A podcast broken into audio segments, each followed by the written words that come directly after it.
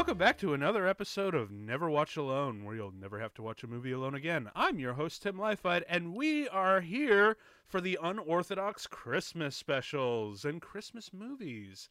Because honestly, you know, there's there's a lot of weird Christmas movies out there, or movies that are either debated or unsure of if they're actually quote unquote Christmas movies.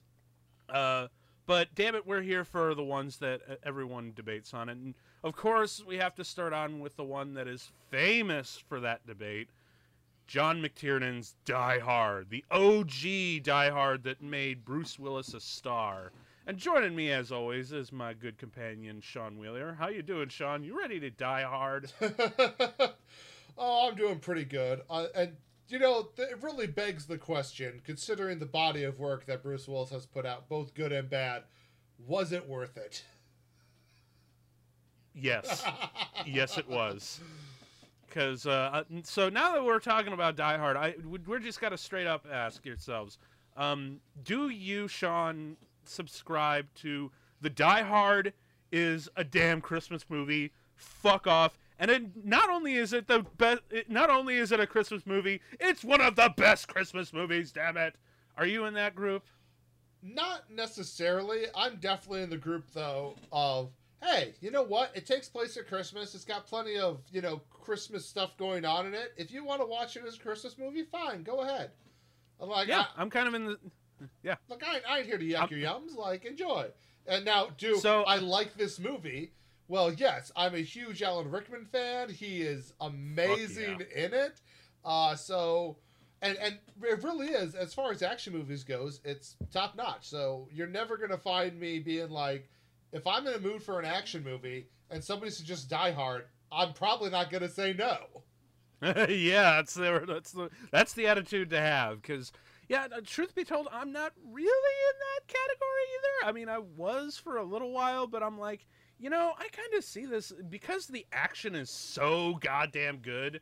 I see it as an action movie first and not a Christmas movie. I would agree. But again, just but just like you, I still say to anyone out there who says this is the best Christmas movie ever, I'm like, yeah, dude, more power to you. I'm not in that camp, but you are totally allowed because you know I, I hear people you know talk about Die Hard and it's like some people are like, "It's not a Christmas movie, damn it," and you know the other people are like, "Yes, it is," and I'm like, guys, can't we just like enjoy the thing?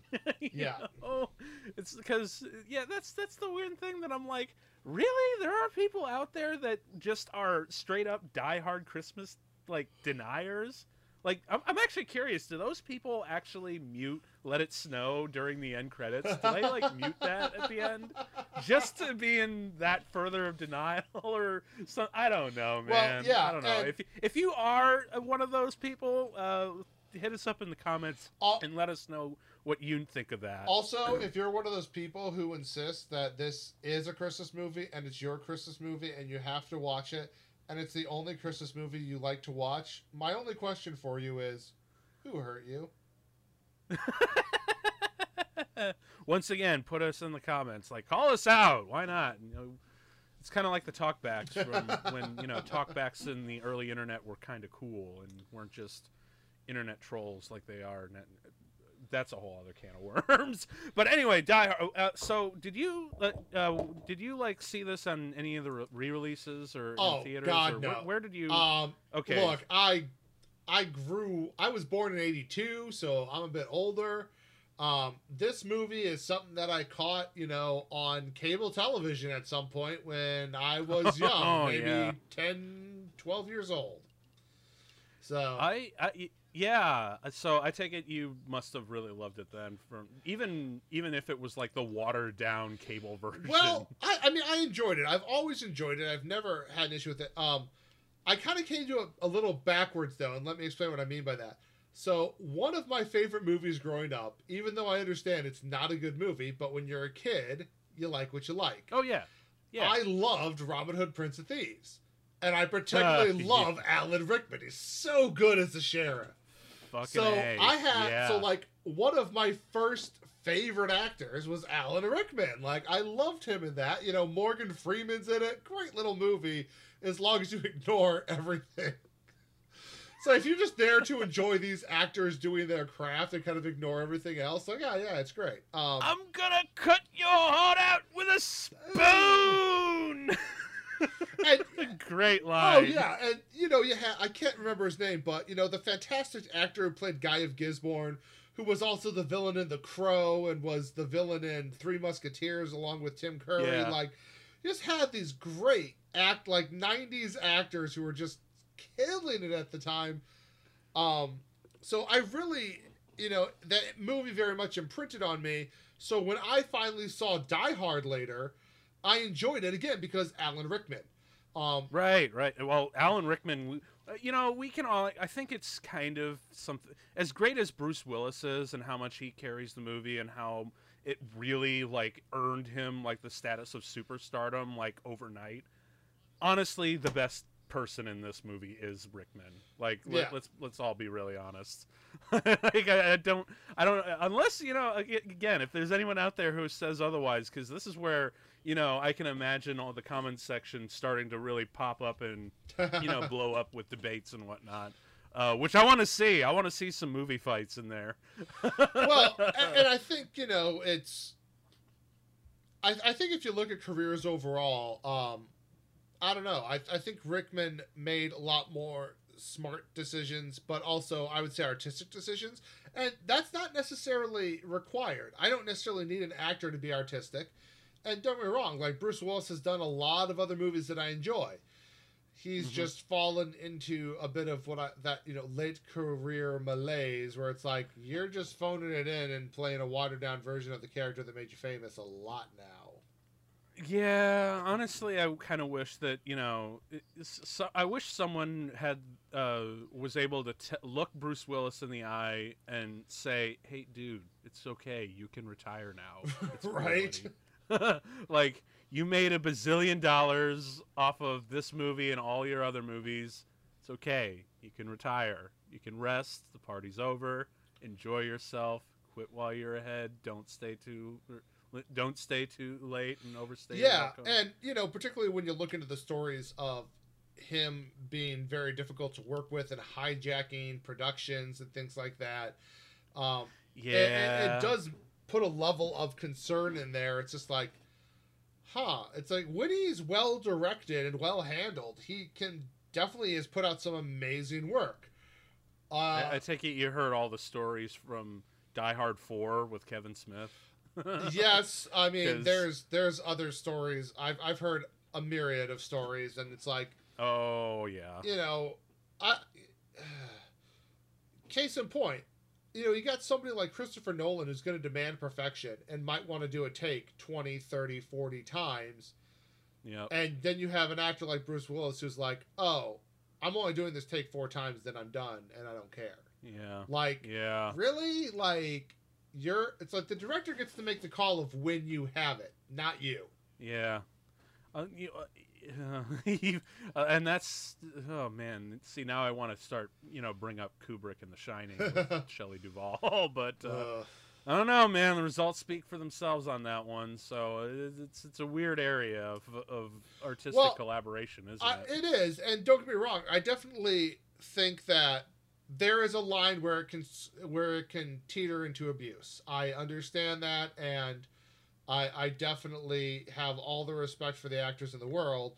I don't think, in, in this instance, that's not really Bruce's problem. Bruce's problem is more like, no, no, I think I did a good enough job, and I don't want to do any more work. And it's like, nah, that that's not how that quite yeah, goes. Bruce Willis Bruce Willis is gonna act like Bruce Willis. but you know what? Like again, at this point in time of his career, this is great. This is super fun. I mean, he does an excellent job. Clearly, yeah, he's not been doing yeah. movies yet. He doesn't have that attitude. So, uh, I think there was a lot of g- really great movie magic in this uh, film. Um, yeah. They, oh, absolutely. And you know, they figured out how to get a lot of elements to work and work right, and it, it just does. I mean, there's so many things about this movie where it's like, this should have gone horribly wrong, and it worked. But it didn't. Yeah, you're. You know, I that's that's actually that's actually kind of how everyone felt because I think you're. Though I remember reading like, yeah, this movie was kind of expected to tank because there was a lot of competition of all these other movies back in '88 because you know this is like the late '80s, so like there was every classic was released this year. Like you know we had Who Framed Roger Rabbit, uh, oh God, fucking um, Pee Wee. We had uh, uh, Red Heat with um, with Arnold Schwarzenegger. We uh, I think there was an was there another Rambo movie? yeah, Rambo three. We had Crocodile Dundee two. Coming to America. Clint Eastwood's The Dead Pool. Uh, you know, like it, it was madness, and yeah. to think that this movie would be a success was with uh, you know with an actor who had a small success with television and one bad movie under his belt, you'd be like, how the hell are you gonna pull this off? Like, and two bad. Plus, he's not much. Two bad and, movies. And he had two bad movies under his belt at this point. oh, okay. But and pussy and pussy wasn't. You know, he wasn't fucking cut like Stallone or Schwarzenegger. Like, he looked like your dad. Right. So, and, like, how the hell are you gonna do this? Yeah, I mean, it was. It, although I will argue, they talk about like, oh, well, this was the shift in action hero, and it's like, kinda because it, uh, it, it, was definitely the one that cemented it. Yes, you know? it was the one that cemented it. Now, whether or not, however you want to talk about him, uh, I would argue, although they're buddy cop movies, I would still say the Lethal Weapon movies are action movies, and the first yeah, one yeah. had come out yeah. a year or two before this. And it's like, yep. and that had made Mel Gibson a huge star, and it's like he's yep. not cut like those guys either. So I'm like, no, okay, no. like this definitely, I would agree with you, cemented it, but it wasn't the first. yeah, yeah, it, it, it, was it was definitely uh, the one that you know really just planted it the, that that trope in there. Yeah, and I think a lot a of it time. has to do with the fact of the amount of time you know he's basically running around shirtless. Yeah, exactly. Uh, and you know, I think the other big key that really helped this movie be what it was and so fucking good was the director John McTiernan. I mean, oh, coming off of Predator to do this, uh, you know, I think uh, I think for one of his movies, uh, they Honest Trailers called him uh, the Michael Bay of the '80s, but better. Well, and he, he didn't want to do it. No, yeah, like exactly. He, he turned down the the script time and time again because the original script had them being terrorists, and he's like, I don't want to make a terrorist movie. Yeah, he's because he's like, you know, that's it's a little political, especially you know in the late '80s. There was a lot of like actual German terrorism going on around yeah, at and, the time. and you know that was the and that he's the one who really pushed for the shift, and that's why they changed him to thieves. It's like okay, yeah. we can have some fun with this. They're robbers. Let's okay, yeah, let let's do that. I mean, they start out as terrorists, but it turns out, yeah, they just want to rob a, a shitload of money. Right, and it's like, and that and that works because you can have more fun with that because now it's not like some fanatical. Yeah, now see, everyone man. gets to have their cake and eat it too. Right. You know. So and that uh, yeah, but uh, and the you know the crazy thing is, I, the first time I watched this, uh, I actually had a friend of mine. Uh, it's weird because now he's like a fucking priest. Um, but yeah, I know it's strange. I, I went to a, a private school f- uh, for like the first ten years of my life, and uh, and yeah, so uh, but uh, it, it's very revealing. But um, it, apparently, yeah, he loves Die Hard for uh, for like just a, as a Christmas movie. He's like, yeah, man, he was he was totally in that ground, and like this is like you know the mid 2000s and whatever and he's like oh yeah man this is like the best thing ever and you know i talked to him and so he lent me a copy of the dvd uh, and i popped it in and um, I, I, even remember my folks popping in like you know poke, poking around downstairs like oh, what are you watching? I'm like, oh, Die Hard. I'm like, oh, and they're like, oh, that's a classic. so, and yeah, man, I watched the DVD. So the like the, just the whole R uh, hard R rated thing the whole way through, and yeah, man, it was a blast. So, yeah, it's um, just fun. Uh, Oh, totally. And of course, let's not forget. And plus, the other really cool thing about Die Hard is that it just spawned so many wonderful uh, and terrible, uh, you know, imitations. Like you well, know, we had I mean, Die Hard on a bus, Die Hard on a mountain, Die Hard in a tunnel, Die Hard on a plane, Die Hard on the president's plane. Well, you're you're you actually... you're, you're just you just like that because it spawned your favorite movie, your favorite action movie. Yeah, it is kind of true. John DeBont, man, the cinematographer, went on to do Speed, which fuck, I love I love that movie. Yeah, it's that just, you do. That you do. Oh, dude, it's it's so good though. Like because that's that's what action movies are supposed to do. They're just supposed to be a gut burst of adrenaline release. Thankfully, this movie has it too. Well, uh, I, I think it's about time we got to this. this gut hell yeah, man! Let's let's let's let's get ready to die hard, man. Although I, I do want to ask one last thing before we start. Um, have you seen any of the sequels, and what did you think? Uh, I have seen the sequels. Um, I really like the second one. I think the third one uh, has certainly uh, charm to it. I think Jeremy Irons brings a lot to the table on that one, as well as Samuel Jackson, which uh, you know keeps that uh, kind of going. Um, moving past that, I think you got diminishing returns. I think it was a horrible idea to ever do a PG 13 one. No uh, shit. And the last one, I was just like, why? Uh huh. Yeah. Yeah, that's, that's, uh, I saw two and that, that was it. So. Oh, I mean, th- I think three, we'll go... three is definitely worth worth a watch. Particularly, you know, they do a kind of tie back to the first one with it, and um, as I said, uh, a lot of what makes it work is the fact that you got Jeremy Irons and Samuel Jackson coming on. Yeah, that's very true. Wonderful, wonderful uh, uh, way to balance things out. But anyway, we're here to talk about the first one. So if y'all got, uh, who am I kidding? Whoever is watching this probably has like a copy already, and they're ready to just pop this in and be like, "Play the damn movie already!" So if you've got a movie, if you've got the copy, Blu-ray, DVD, VHS, whatever. Uh, if you don't, it is streaming as of now on Amazon Prime. Uh, but yeah, cue it up, can get ready to press play because we are getting ready to die hard in three, two, one, click. And there's the 20th Century Fox logo. Um, I got a weird copy because I think it's like a version that was in 16 by 9 and they stretched it out hmm. for oh, some reason. I don't know. I guess they were like, oh, I guess that looks good. Let's just get let's just get the movie onward. I don't know about you uh, watching back home, but whatever.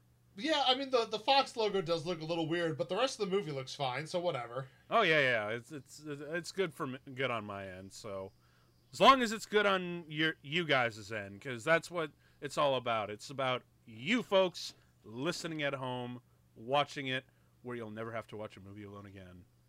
And then now, okay, that's this is the other thing about this movie that I remember is like, man, you can really tell this is like the late '80s, man, like really late '80s and early '90s.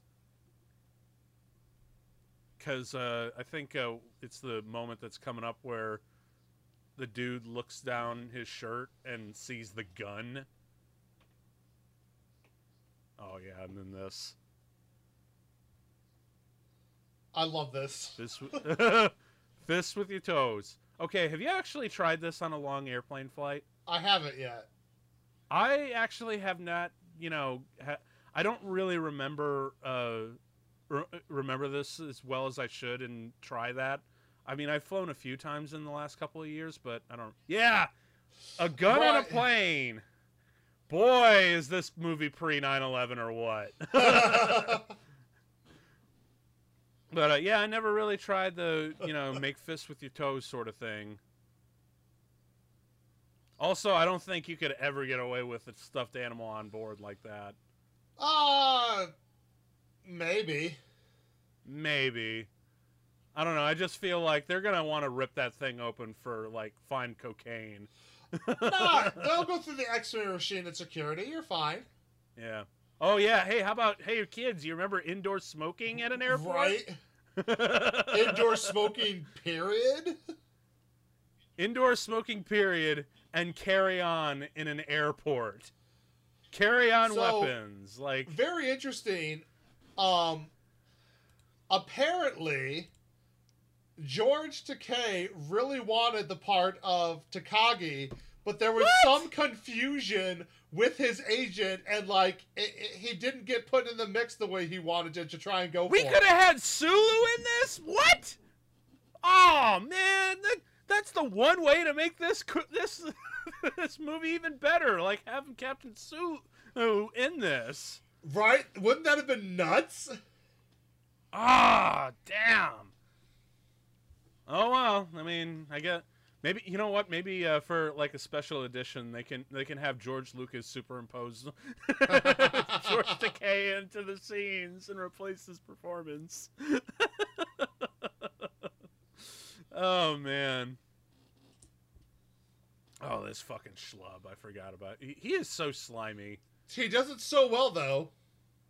Yeah, well, I mean, it's kind of it's it, he's honestly, I feel like all character actors of the '80s had this kind of character, just like you know the slimy business suit d- dude who's you know who might as well whose catchphrase might as well be, "Woo, cocaine's a hell of a drug." I think uh, uh, uh, even I think even RoboCop had one in that because that was like a huge thing in the late '80s. Oh yes, and the wife. Because uh, it wasn't. Uh, didn't the screenwriter have like a near-death experience and wanted to make the the wife story more compelling? Yeah, he uh, he was distracted driving around after a fight with his wife and didn't notice a refrigerator box in the road and he thought he was about to smash full on into a refrigerator. The box ended up being empty, but it made it very clear that like I was wrong. I should apologize. This is not how I want to go out in this world and that inspired him to you know kind of make that whole like I got to make things right with the wife be the impetus in this movie. And honestly, that's kind of an ingenious move because that, that uh, without any real exposition at all. It really like quickly makes you care about John McClane and him his purpose for wanting to get back. Yeah, you know, there's and there's a whole underlying thing going. And you know, I, I really do think that um that Bonnie uh Bedelia, if I'm pronouncing it right or wrong, uh, does a great job here. and actually, um, Bruce had worked with her before and really suggested her and what a great choice. She does a wonderful job. Oh yeah, totally, totally. Because uh, uh, unfortunately, a lot of the other uh, characters kind of get sidelined from uh, Bruce Willis and Alan Rickman. But yeah, man, honestly, it's like it's it's movies like this. If the uh, the, the the supporting cast doesn't get picked right, it can really hurt your movie. John McClane. And speaking, yeah, and speaking uh-huh. of supporting cast, the limo driver. Yeah, uh, he's fucking great, man. Well, right, and what I like, you know, uh, you got De'voreaux White, which apparently is not how you pronounce his name, but I can never remember the right way, so sorry, deal with it. Um, one of the things I love about this movie is all the good guys, the limo driver, the cop, Holly, John, they all get their moment. And that's great. It's not him being the only hero. All of them get their little moment, and that makes it so much better. Yeah, they do kind of get their own little moments. Uh, although, you know, there actually is one character who I know gets like a lot of fucking flack, and this was especially famous in Roger Ebert's review the fucking police commissioner played by uh uh god what was his name? Uh yeah paul gleason ev- oh yeah. virtually every 80s authority figure ever.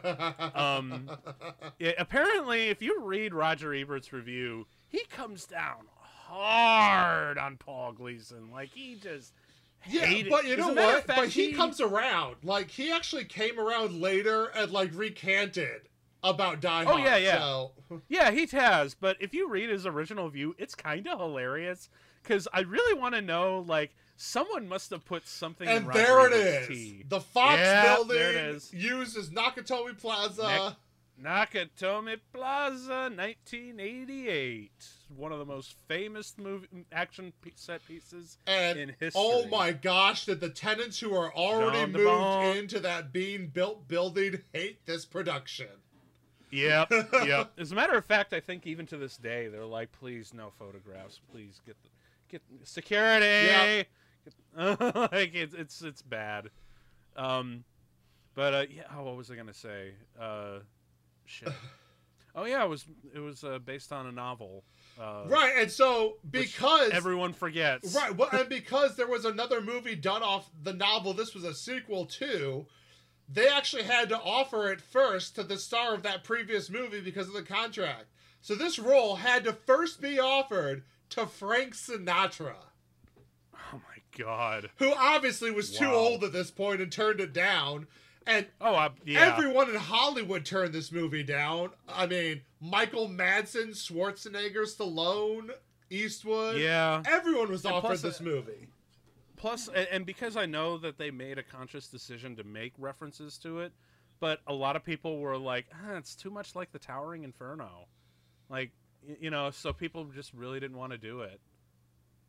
But thank God that, you know, this movie actually did get out of production hell and uh, wind up on the big screen because mm-hmm. man, we got a kick ass Christmas movie out of it. Yeah.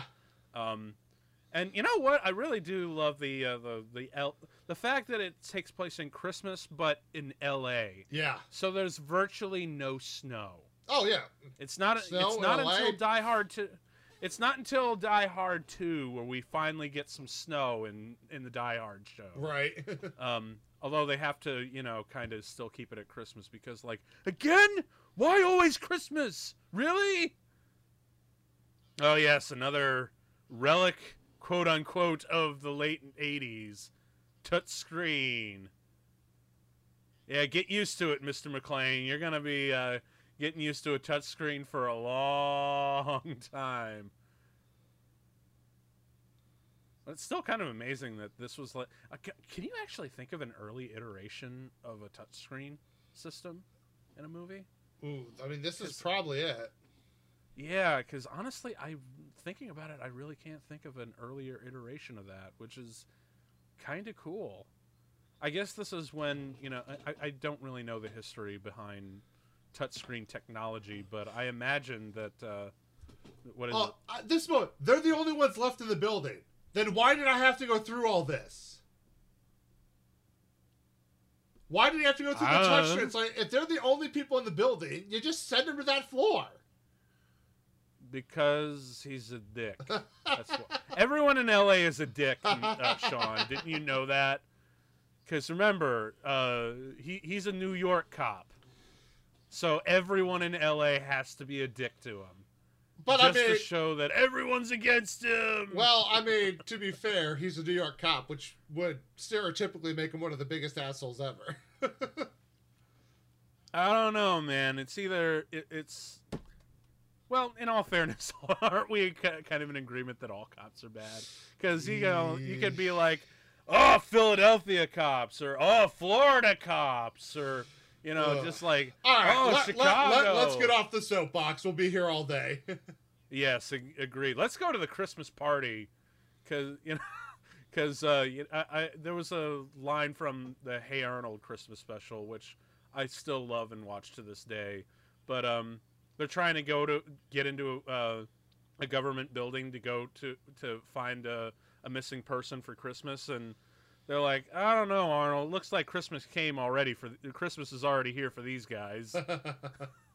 it's one of my favorite lines. But yeah, for these guys, Christmas is already here. Love the architecture of it. I, I know they wanted to keep like have this almost very modern, beautiful Japanese element to it.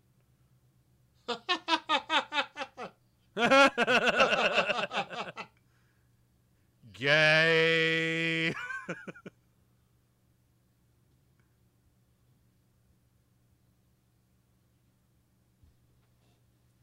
But yeah, you know that you were mentioning like how Mel Gibson was probably the first for like the average dude, the average quote unquote good looking dude. Cause, and I think the reason why uh, people look at this one as like the one that really got the trend of uh, having the action hero look like you know the a more average dude.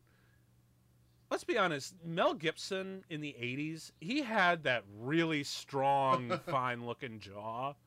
Uh, so he was a lot uh, a much more prettier dude than yeah, the average dude. I gotcha. Whereas whereas Bruce Willis, you look at him here, you're like, yeah, this totally d- looks like some bartender dude. Ah, yes. Actually, remember when he had hair too? It's like, oh wow. Oh my god, right? yeah, that's not a wig. That that's just you know, t- that that's just uh you know earlier times.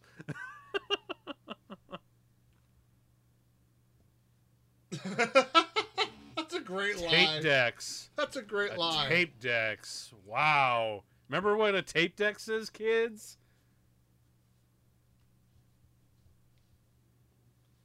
Oh shit.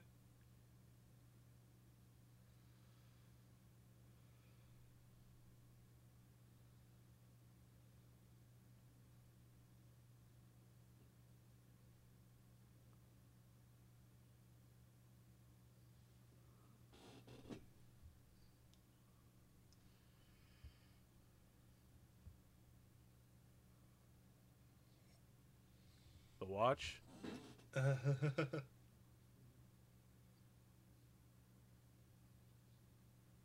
I got it off some dude at, at the corner of Hollywood Boulevard.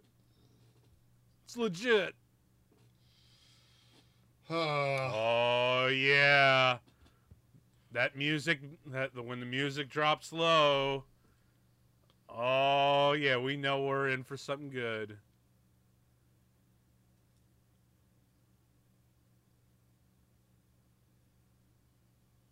Oh, the famous tank top. I think they use something like 17 of of them in different states of disrepair throughout the movie. Oh yeah, I mean that's kind of a, kind of how it has to be, especially if you're shooting a big action movie out of continuity and yeah. whatnot. You got you really got it. That's really the only way to do it. Um, although I do know that uh, uh, one of them, uh, like one of the main uh, ones that was used at the climax is now in the Smithsonian. Yeah, Bruce had kept it and donated it himself. Nice. That must have been a really cool gift.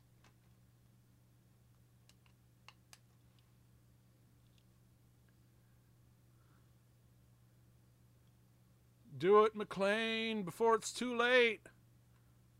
Also, get some slippers. Yeah, for the love of for real, like this movie has to be either, uh, like low key a, a, a foot fetishist dream, or uh, their worst nightmare. um, also, you gotta really love the uh, the times of uh, when you could really get away with uh, having sex at an office Christmas party. I mean, you say that, but I've heard stuff within the last 10 years that some notable uh, entertainment companies, so, eh. Uh, you know what? That makes sense. I guess it's it really only takes up at the uh, the very high up corporate levels, which you know, given given how wealthy they all are, that makes a lot of sense.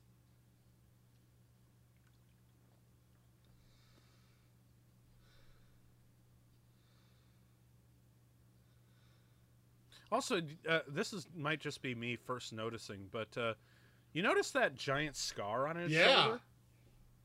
I'm like, oh wow. I, I, I, it's amazing they had like a uh, makeup for a wound that you know even before the action begins, and then uh, that's a nice little touch because you, you, know usually before the, the, the show, like I think only with the exception of maybe like Rambo, because you know he was in the nom, man. He right. was in the shit. Uh, yeah, you don't see like before the main action begins, you don't see your hero kind of cut up a little bit. Yeah, I mean it is a nice touch. Because you know you want that that contrast. You want them looking pristine and clean and buff and beautiful, so that way when they come out of this shit, you're like, yeah, holy hell, there's contrast to it. Oh, is that Hans in the car? Or are they all in the, the truck? Knock, knock.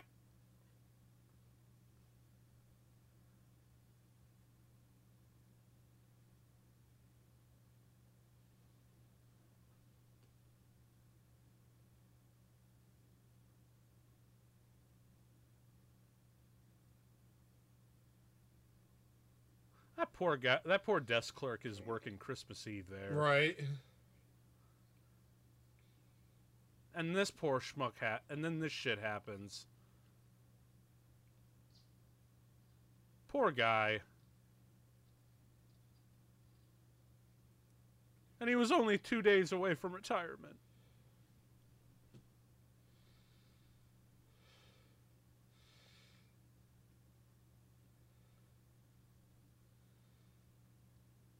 And here comes one of the uh, the big notable errors in the movie that most people never pick up on.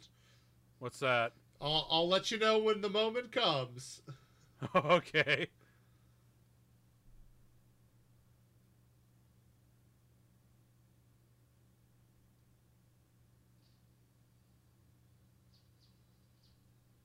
Blood squibs.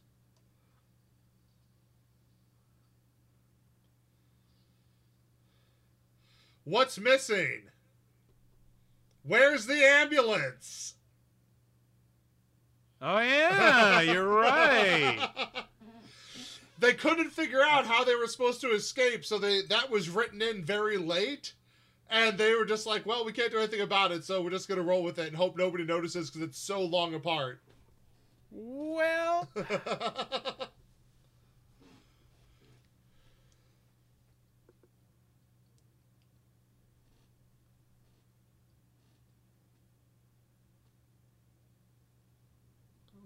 Is it me or is that dude like typing like my grandma?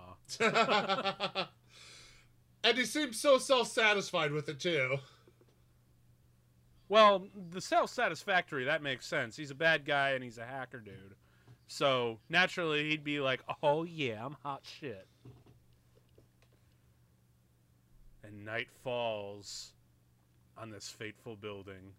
Ah, Rickman. Oh Rickman, yes. Rickman, Rickman. Dude, what a! This is probably one of the great breakout performances for real. And it's not even a breakout; it's just literally his first film role, uh, which I do know that he was kind of hesitant to do because he's like, "Yeah, I don't want to be typecast as villains for the rest of my life." Which, let's be honest, after this performance, he kind of was, wasn't he? Uh, I mean, a bit. He did plenty of non-villain stuff too, though. If you really look around, but I do understand yeah. the hesitancy. But come on, I mean, they saw him on Broadway in Dangerous Liaisons, and we're just like, he is, he's our Hans Gruber. Like, we need this yeah. guy. Yeah. And I'm so glad that they did because right? man, what a what a what a what a performance. I mean, uh, it's so it's so fucking tragic that he had to pass away in 2016. Yeah. Man, he was like one of the first deaths of 2016, too. I think uh, it was him and David Bowie. Mm. And from then on, we just lost like 10, 10, 15 really good celebrities. Yeah, 20, 2016 was like the really shit, like precursor to 2020.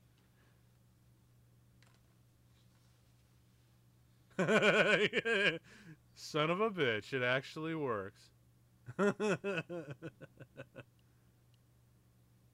I never tried that, but you know what? Now, next time I do make, if I ever uh, have to fly home for Christmas, I'm gonna try that. Hopefully, uh, it's not in like a big office Christmas party hotel area or something, because who knows? I might need my shoes. Right.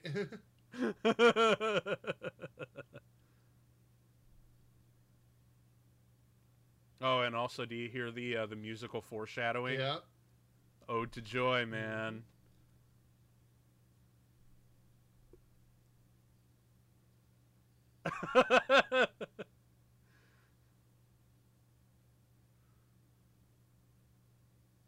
Well, I really hope that limo driver is getting paid a lot to do to I, just hang around. I love the fact that for... this guy who comes off as so menacing is like a ballet dancer. Oh, is he? Yeah, this long-haired blonde was a ballet dancer. Wow. Yeah. Also, isn't it? Don't you find it fucking hilarious that, uh, like almost none of them speak a lick of German? Right. they just like, oh, we just want them to make them look intimidating. Now, on paper, if or just like as a pitch, I would say that's a horrible, stupid idea. But you know what? McTiernan is just that talented and knows how to work with it. Right. That you really don't give a shit. Yep. Uh, uh, isn't it like uh, later on in the movie where they're like, uh, you know, Hans says something in German and he has to translate, shoot the glass. and you're like, do any of these people actually speak German? Right.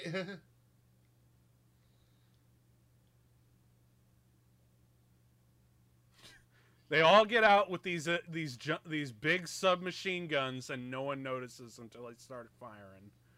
Yeah, this is definitely pre 9/11, man. Hey, hey, McClane, get your shoes on. McClane, shoes.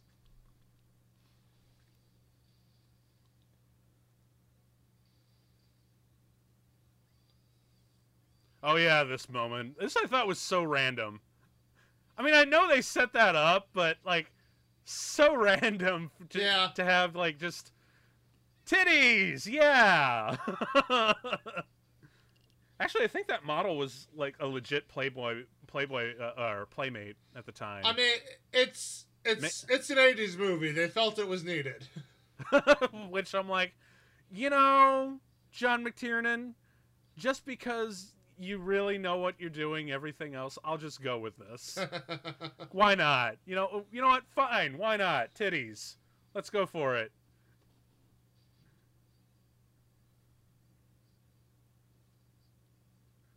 Oh man, I need a hit.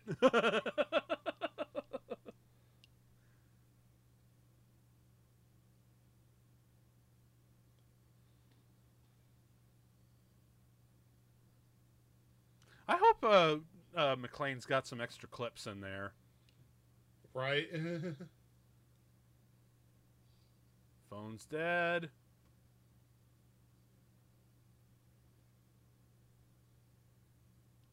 Oh, I'm trying to make out the tattoo that he's got. Is that great? Because to me, it looks like Grateful Dead or something.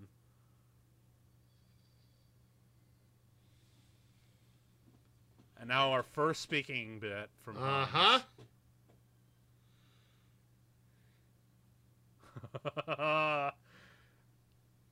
oh, sir, your voice is like liquid molasses. I love it.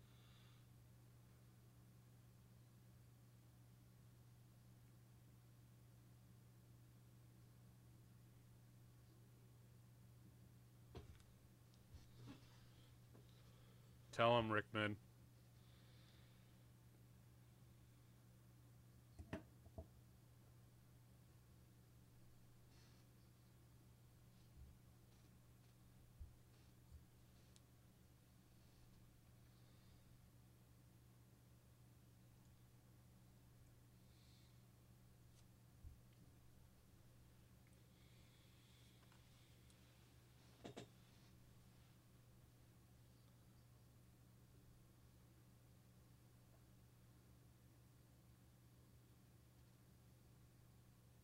No, of course not you.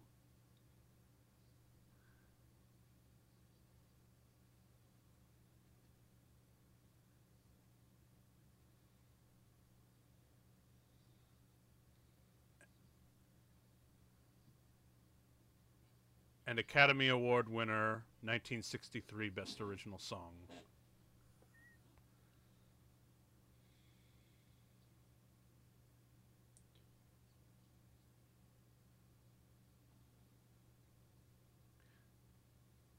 Really love how he's like now basically the embodiment of uh, um, what, what what's the term? Uh, neutral evil.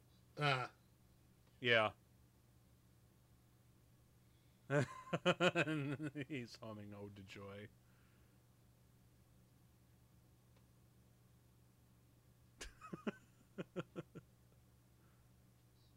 I love this exchange. Just I have two myself.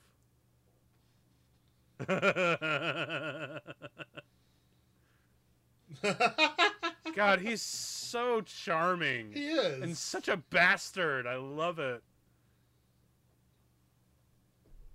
Yeah, also, and really, I just love how he's just, you know, kind of ca- like casually, you know, uh, uh, singing uh, "Ode to Joy," which, as I'm pretty sure a lot of our diehard fans out there know, that uh, uh, the uh, producer or the music by Michael Kamen, he was really reluctant to use Ode to Joy at all, because he's like, look, I'll uh, I'll uh, use uh, Wagner and oh god, what were some of the other ones that he referenced? Because I know he's like, I'll use Wagner, Strauss, Bach in a heartbeat, but why must you like do use Beethoven like this? Why? And then he showed him, you know, that Stanley Kubrick made it the main theme of uh, Clockwork Orange, and he's like, "All right, fine." like, if Kubrick thinks it's he, it's good enough for his movie, then yeah, I'll throw it in there. Why not? Uh, and it turned out to be really great because, in a weird way, I kind of anytime I think of Ode to Joy, there's a weird mental gymnastic in my brain that wants to put one foot in the Christmas category for that, just because of how it was used in this. Um, and it was also, I think, uh, even uh, I don't know if you ever saw the uh, film adaptation of uh, Get Smart with Anne Hathaway and um, I have. Uh, oh, oh, yeah. Uh, they they use "Ode to Joy" quite a bit with that one. I, I, think you know Terence Stamp was taking a lot of notes from Hans Gruber. He's like, "Yes, it's a personal favorite. It, it's it it leads quite a bit of a, a show, but it ends with a bang." and now begin the negotiations.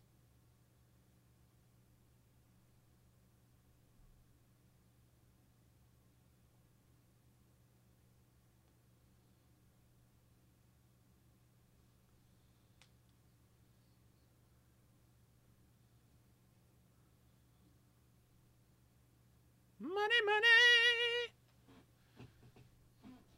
money.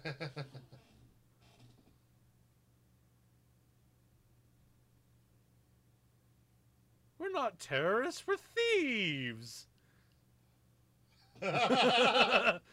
Again, great way to ha- like have your cake and eat it right? too, you know.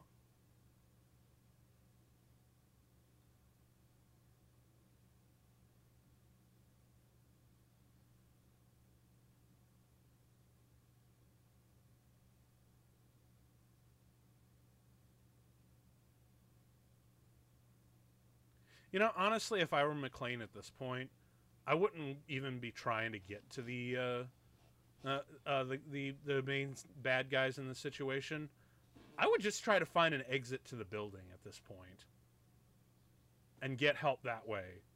Because seriously, backup procedure is like paramount. Don't charge in there, guns blazing, uh, solo find backup. And in this case, you're going to need like a SWAT team's level of backup. Right. But that's okay because, you know, it makes for great entertainment.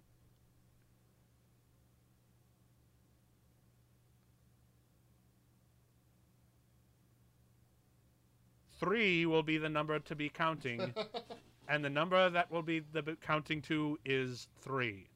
Four thou shalt not count two, and two only then to proceed to three.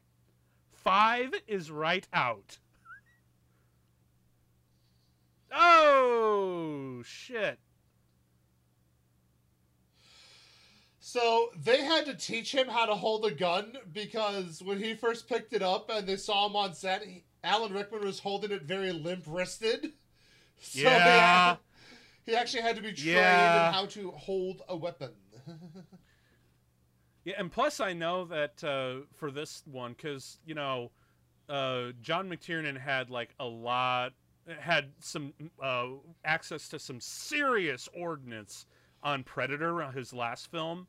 So he was like, I'm gonna go a little bit up the ante a little bit. So they actually, uh, I think one of the armorers actually played up the the uh, the the the kind of squibs that they were using for for this. They did. So that and that way. Not only yeah. that, um, their squibs were really loud, and they didn't want to use stock old recorded gunshots, so they actually went to a range and recorded the noises of their skibs, squibs to use for yep. the after effects for the noises in this movie.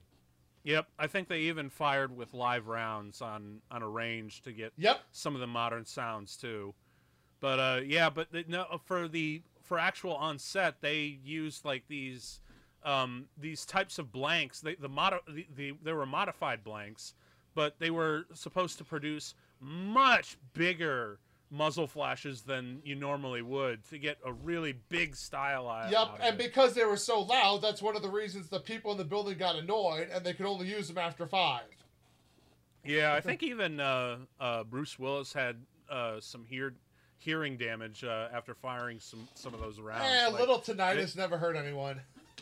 but yeah, man, it's it's crazy. Like they don't back in the '80s, they didn't mess around. Like when you did action sequences, you really went up went up nuts. Bigger explosions, bigger bo- muzzle flashes, just bigger everything. Whew. Oh shit. It's the safe.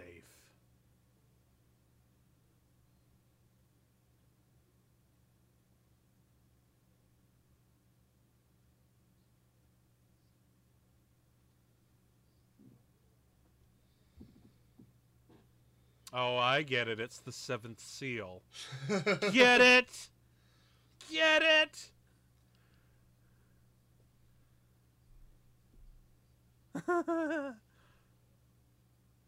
yeah, that's the other thing that really makes this movie is the fact that they can write uh, having John McClane just literally talk to himself.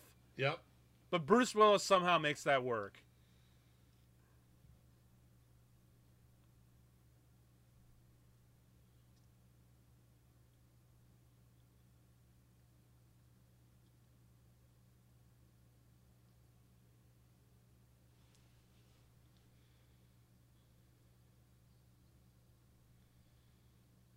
Nine.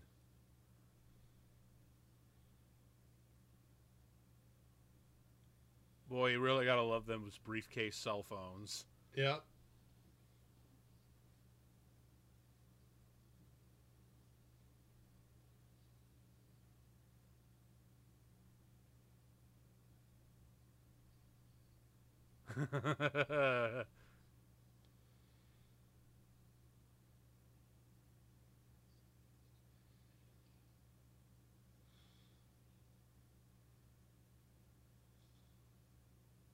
Oh shit.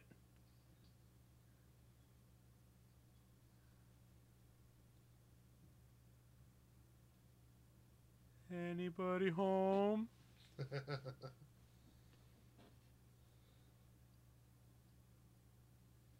oh man, you know, I just realized there's another uh, big influence that Die Hard had on modern action movies. Uh, honestly, uh, uh, uh, influence on one of the greatest superhero movies of all time, the Dark Knight mm. also takes place. The climax takes place in a partially constructed building. Yep. It's amazing how construction sites make such good action piece, uh, action movie set pieces.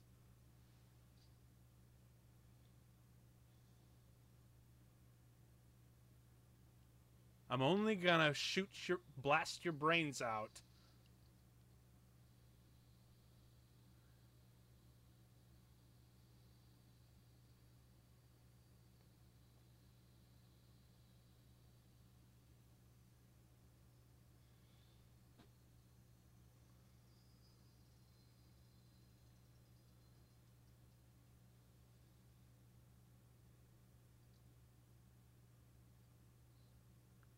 It's the Popo, and you've been busted.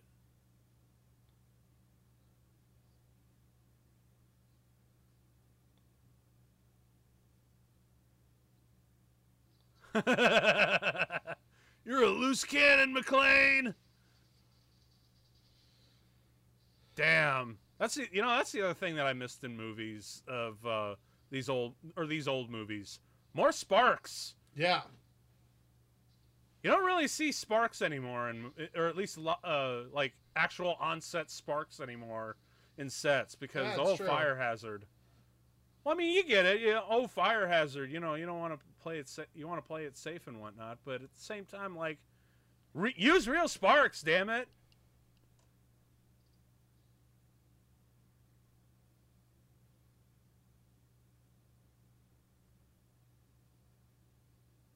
That's one down. How many of them were there? oh, like... a whole lot.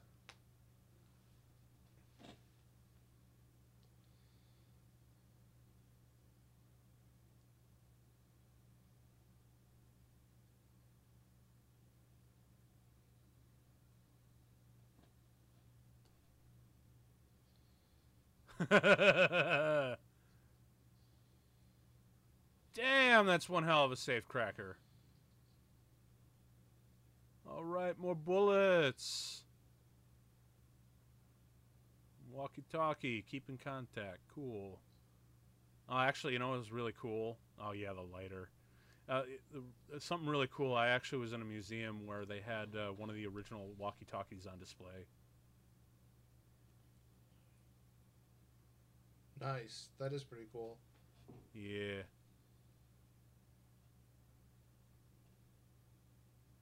I love, love this. this bit. Yeah.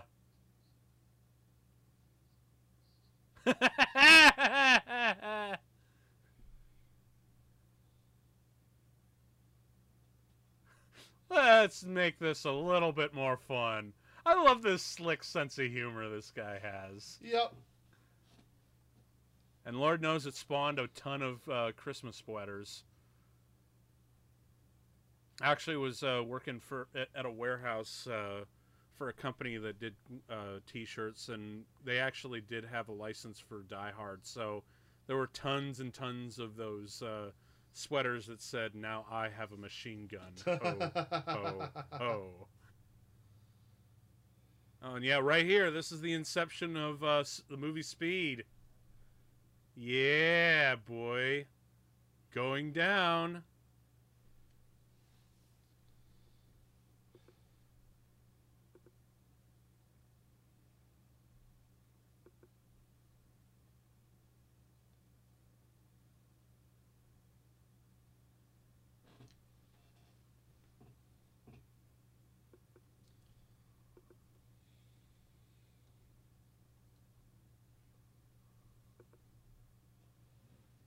We control the, we, we control the, the system. You are about to experience the awe and mystery of the outer limits.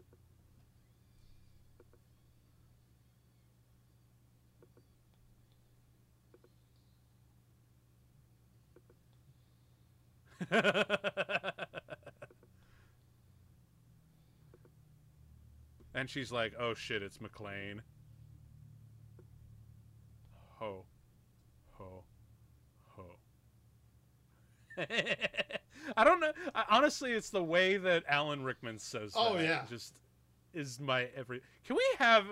It, it's too bad that Alan Rickman never got to play Santa Claus in anything, even as like a voiceover role. You know.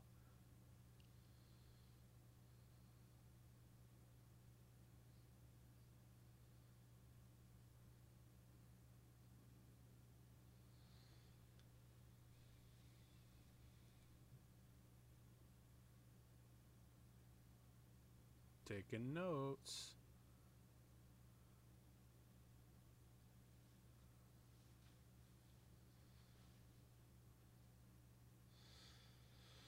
So yeah, uh, apparently Bruce actually uh, did this himself. He had no problem riding on top of uh, elevator. Yeah, well, I can see why he would want to be that because you know he's really trying to be the big action star and whatnot. Yeah. But uh, I know this was like a huge safety concern because remember, this is a big stunt show coming off the tails of the Twilight Zone movie accident. Ah, yeah. You know, that was. Uh, if you guys don't know about that, uh, yeah, Google it. And uh, whatever you do, don't hit the images. it's it's yeah. it's pretty nasty. There were a couple actors and uh, and a couple extras decapitated by a helicopter on the set. More titties.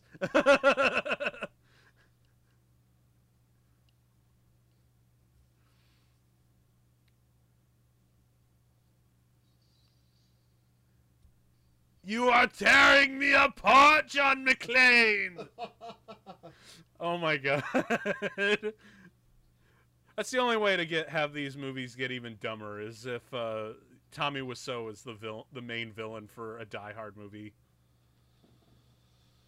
Actually, can dude, we have that? Can, can, dude, that facial expression with the eyebrow. Oh my god, so good.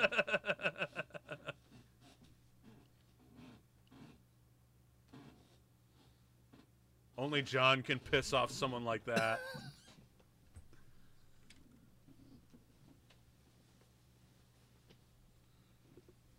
You're LA. This is LA. You don't even have jurisdiction here.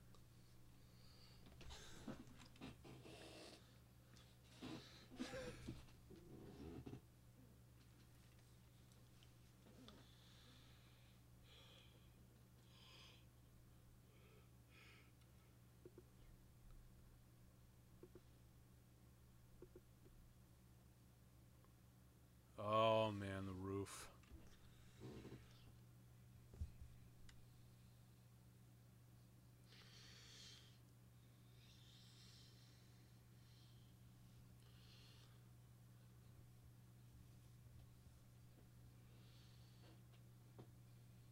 The roof.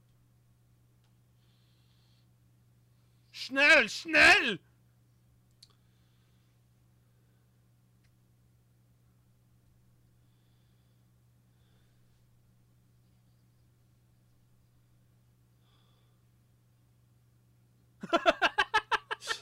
okay, seriously, at that point, for real, like post 9/11, like a- after a fire alarm there, and now this report, yeah, they would send everything they oh, got. Oh yeah, yeah.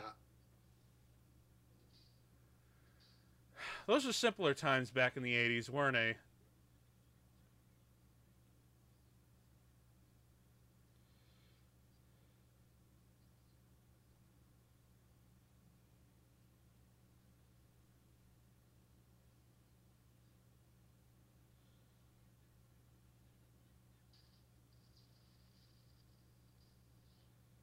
Hey, hey, gunshots. That'll do it. Use more sparks, movies.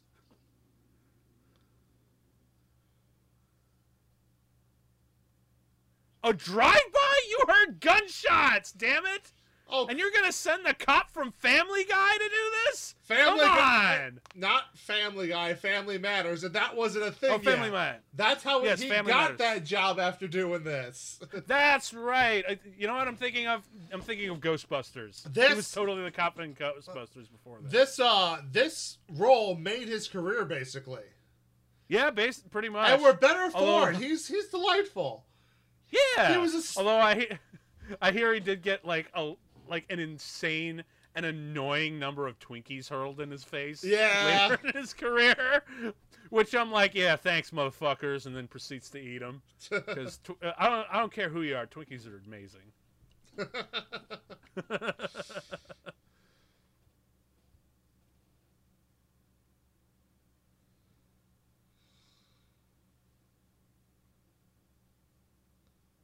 Yo, also for real, how did and not anyone hear the gunshots from up there?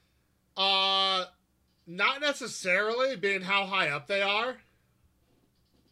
Nah, sound travels, man. And besides, given how loud those guns are, someone should have been able to hear them. I mean, remember, they were getting all sorts of fucking complaints about the, the noise for these action sequences. Yeah. Well, but that was for people in the building and the surrounding buildings, not like half a mile away. You know what? Get the MythBusters on that. Can't if you fire a bunch of automatic weapons from the top of a very tall skyscraper, would people be able to hear it below on the streets several blocks, like a couple miles away? That's that's an interesting test I'd like to to conduct.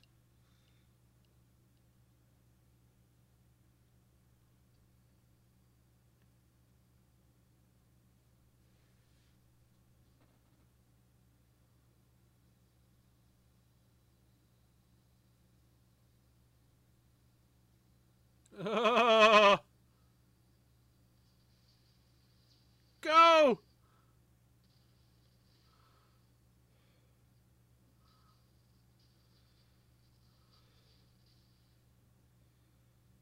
Oh, that is that's not a terrifying drop at all. Right? oh, the vertigo is real. Once again, titties.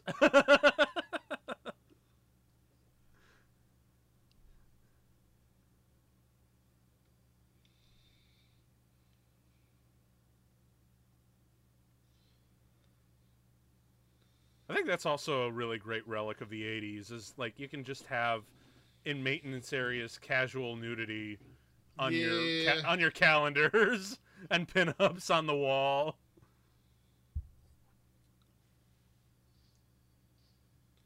Knock knock. Oh shit. Ah yes, the famous botch stunt. Yep.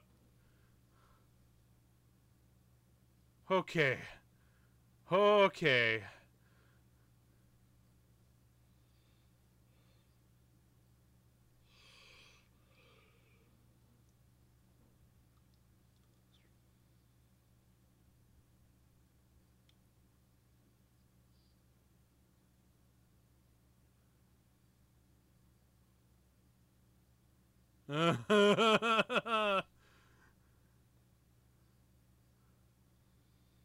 It's a really good thing those Germans, uh, uh, the, the, German weapons are built so tough, aren't they? Because honestly, this should never happen. Yeah. Also, how much do you think John McClane might weigh? Because uh, how how tall is Bruce Willis? Yeah, I'm not sure. Well, let's. Uh, I'm googling it. Let, us let's, let's. Why not? Let's see. Uh, height. Wow, uh, Willis is six foot even. So, let's let's say you know he he's in really good shape here. So let's say 170, 180. No, I was gonna say like like maybe 180, 195, maybe an even 200. Yeah, I'd say about 180. 180, 190 ish. Uh, I don't know. Eh, maybe that thing could Maybe that gun could hold his weight. I doubt Maybe. it. you know, actually, I would probably believe uh, the it would hold a lot better if it was one of those. Um, if it wasn't one of those pull-out stocks and it was more like yep. the, the, fixed butt plate. But yeah, the uh, the stunt man did not actually make that stunt, and he fell forty feet into a safety bag. Damn. But they still used a bit of that shot, and they did that cutaway to his hands catching. Yeah, it works because you're like, oh shit! Right? And there's the famous shot of the lighter. Yep. Wait for it.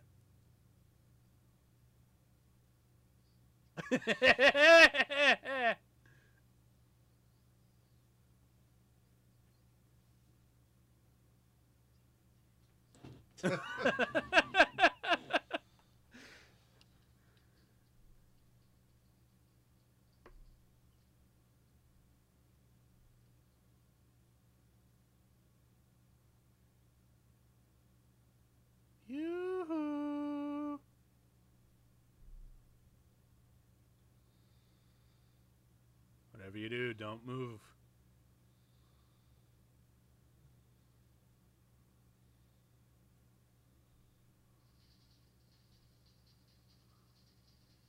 Oh!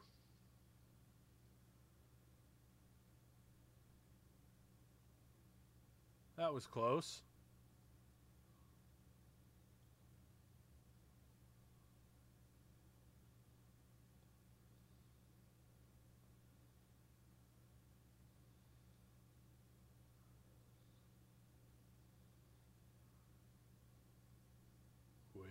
For it. Wait for it.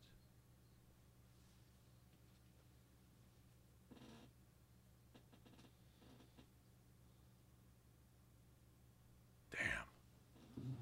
Almost.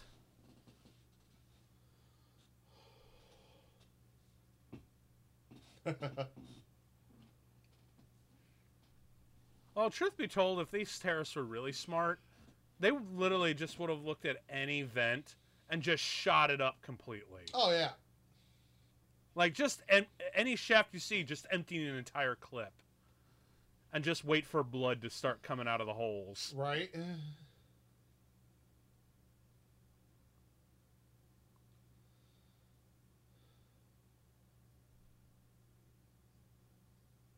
Come on, join the party.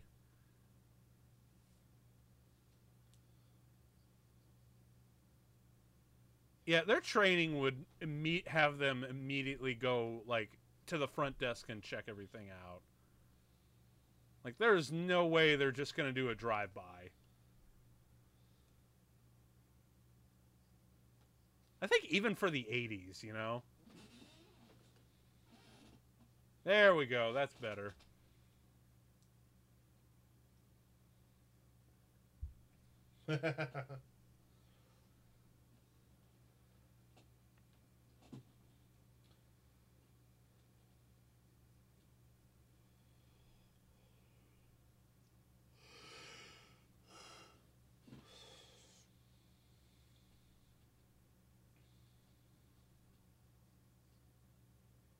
Happy New Year. Pretty good accent. Although not quite as hilariously good as Hans's encounter with uh, John McClane. Yeah. That one's kind of legendary.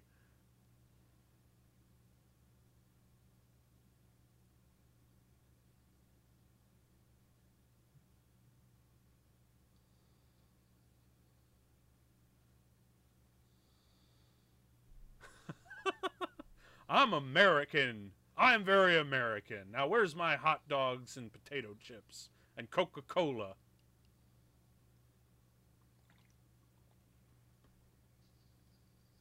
Oh, yeah. Yeah, didn't uh, didn't Willis have like a really hard time breaking that glass? Yes. There are alternate takes where you just see the chair break. Yeah, uh, the the chair wound up breaking before the glass did.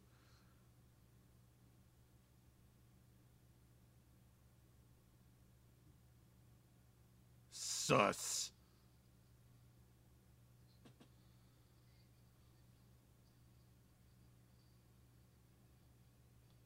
Down.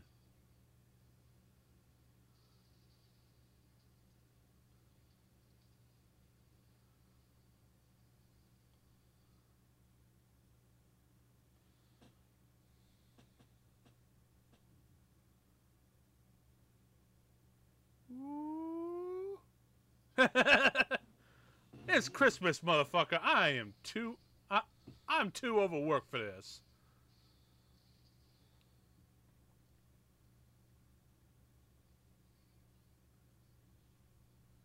Empty the clip, sir. Oh, it's already empty. Yeah.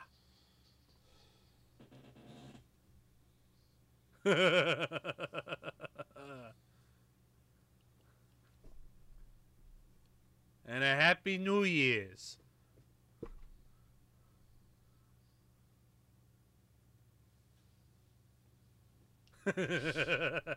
Yay, more musical foreshadowing.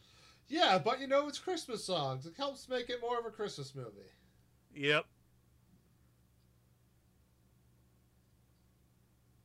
They even have the jingles in the uh, in the score. I love and this. Wait part. for it. yeah! Damn the fuck this shit, motherfucker! God, sucking, oh god damn! Oh, oh god, oh, oh, pursuit, pursuit! Send back up, back up, fool! God, oh god damn! Yeah! Yeah! Now this is some Christmas party action. oh, it's like, oh yeah, we got to check in on the limo driver, don't we?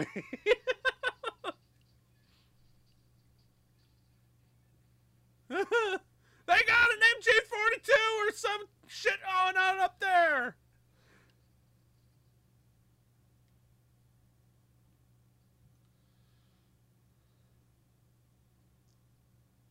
shit. oh, hey, it's the other author- every 80s authority figure ever. Oh, yep, man. he was the oh. dick in Ghostbusters, so he just became the dick in everything.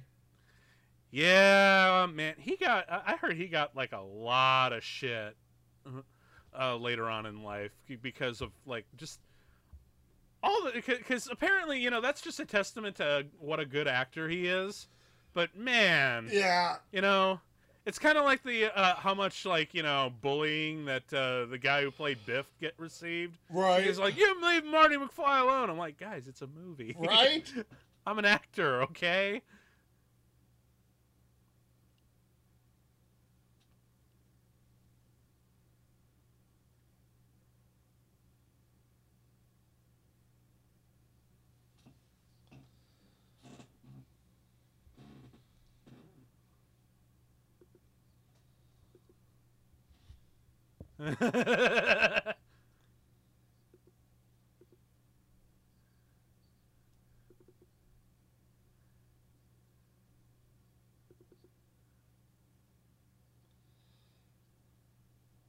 He's been listening, you twat.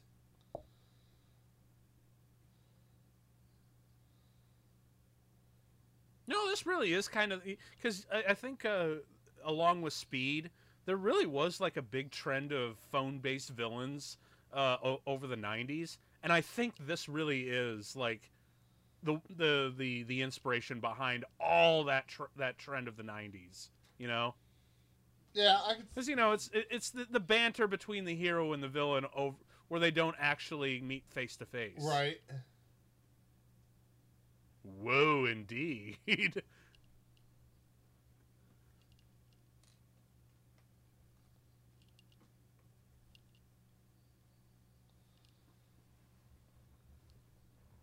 because honestly, I can totally seeing this being the uh, the inspiration behind all the '90s based phone vi- or the phone based villains of the '90s. Yeah, for sure. Because.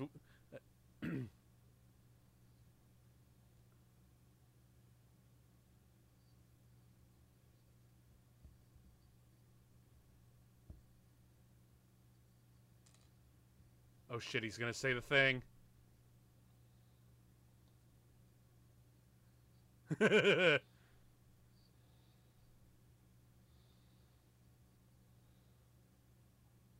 Say the thing. He said the thing! Yay! yeah, but it's it's not even my favorite line in the movie, though. Oh, really? I'll, I'll let you know it's coming up. My favorite line's oh. coming up. All right, because I'm like, Yay, he said the thing. It's a fun line. I understand it's the one that people most remember, but it's not my favorite.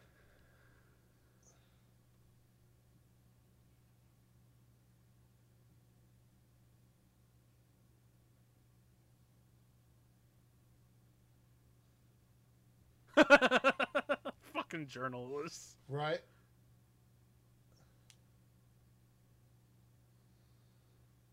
You motherfucker! oh man. God, although I will say this, as bad as he is in this one, he's nowhere near as bad as he is in Die Hard 2. Like where he basically just causes an entire panic for, right and uh, in the on a fucking airplane. I mean, as especially in a post 9/11 world, that is a serious trigger warning now. Right.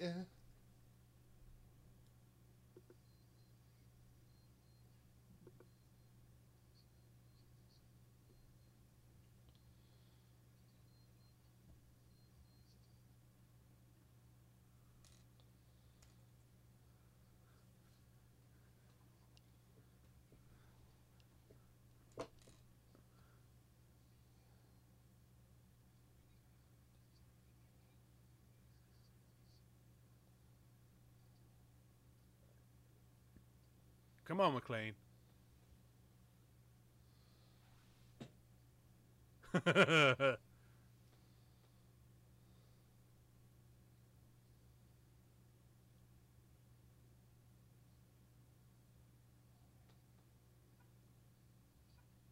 See, there's another thing that just comes into play that I just thought of right now. That cop should be like, "How do I know that you're not one of them?"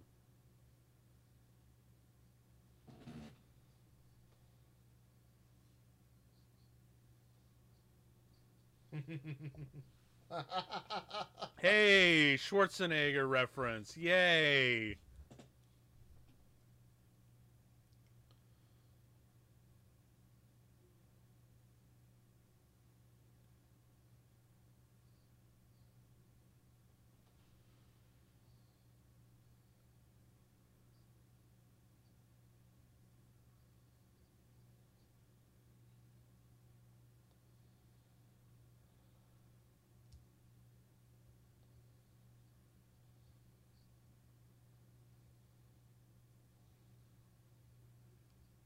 Yeah, seriously, that cop should have been immediately questioning, how the hell do I know he's not one of them?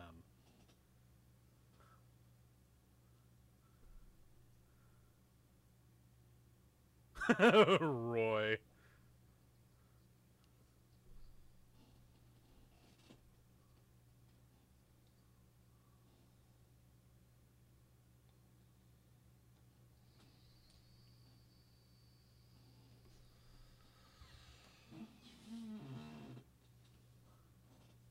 That's what I'm talking about.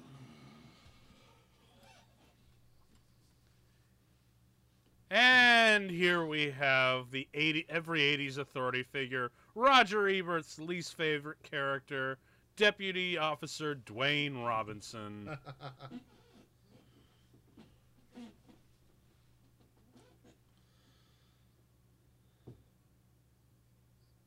uh, it's Barry Manilow.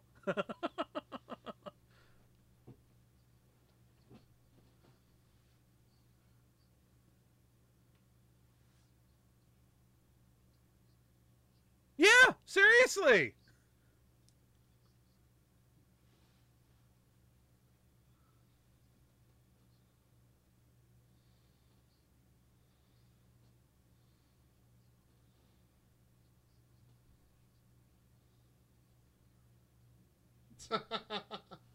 yeah, for real. Like, I, as well, far no, as the cops but, no, know, but I'm with of, them on that. Oh no, actually, I'm with him all he talked about about the weapons, what he was looking at, like checking labels, that's all kind of stuff you'd be doing as police work that a civilian wouldn't necessarily think about. Yeah, I guess it's just never underestimate what what the hell is up in that building, you know. Because remember, the cops don't know shit right now.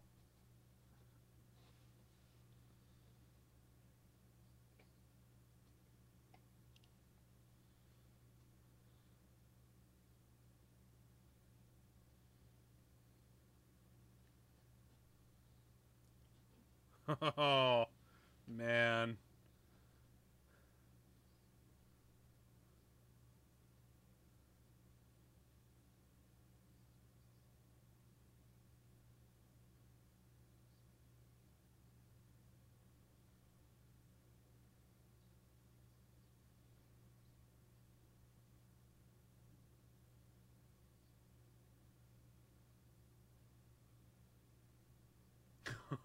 the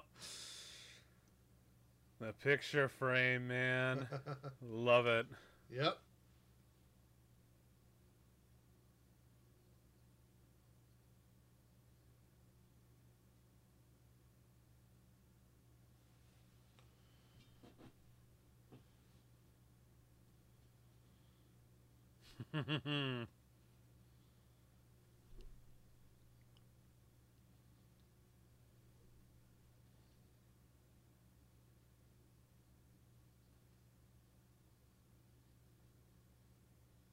And in a related story, I indeed do not have a dick.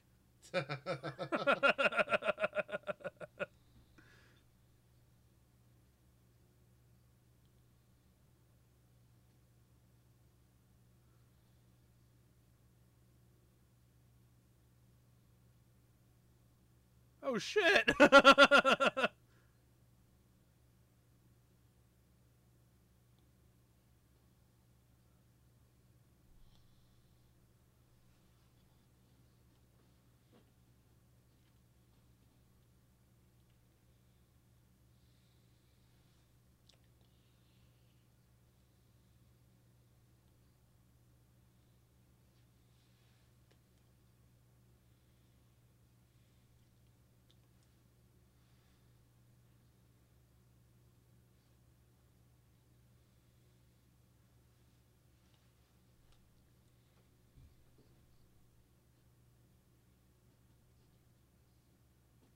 okay, I agree with that they don't know shit and they probably shouldn't do be too hasty with things.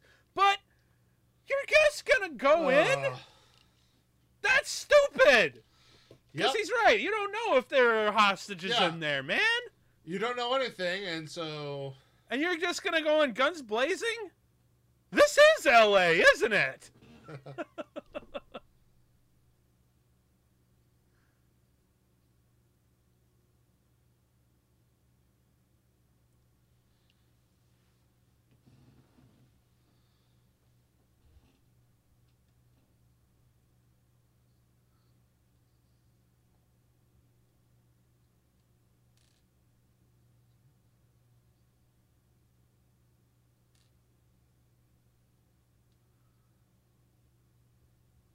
Oh, shit.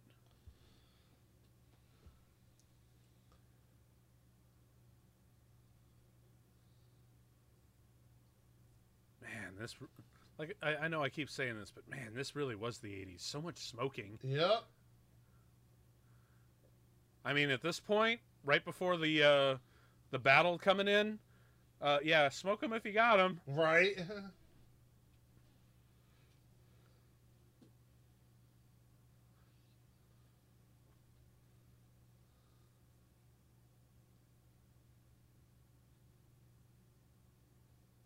I love the, the just the tiny little uh, set decorations of the uh, yeah. Christmas decor.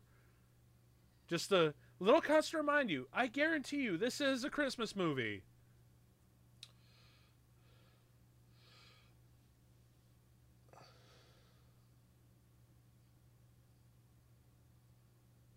Oh, you guys are about to get fucked up.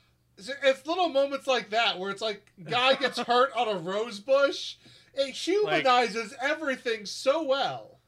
Well, I also love that that's also kind of a precursor like, oh, these guys haven't these guys haven't busted something like this in a long time. Right. They're in for a show.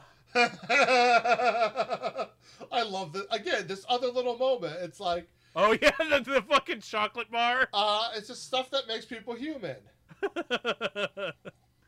Yeah, because uh, I know John McTiernan was really like uh, was really lenient for like little bits of uh, improvisation and whatnot. Right, but like it's those little things. You don't even have to know the character, but it just makes it feel real, and that yeah, helps absolutely. so much.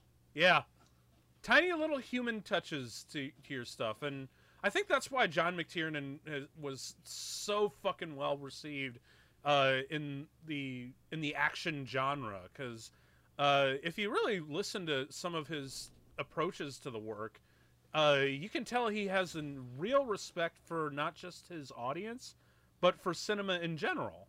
Yeah. And when you when you have that, you can come out with some pretty terrific. Uh, as I'm sure, if Alfred Hitchcock ever got to see something like this, I'm sure he would have called movies like this very posh and uh, uh up uh, posh Posh thrill rides of chills, spills, and thrills, going great with the aroma of popcorn and butter.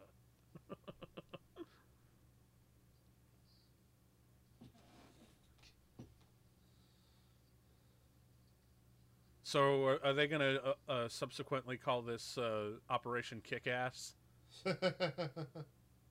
nah, it's it's Christmas.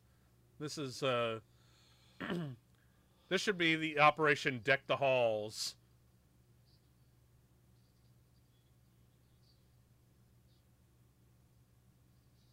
Yep.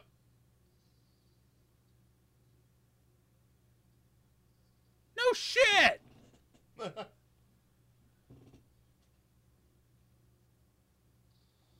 Shoot the glass!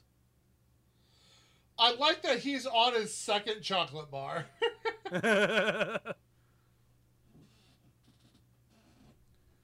you know, there is probably one flaw to this movie. Not once does anyone ever say, I'm going to deck your halls. oh, shit, they're bringing in the battering ram. Seriously, why are they cutting the doors when they could just shoot the glass? Seriously.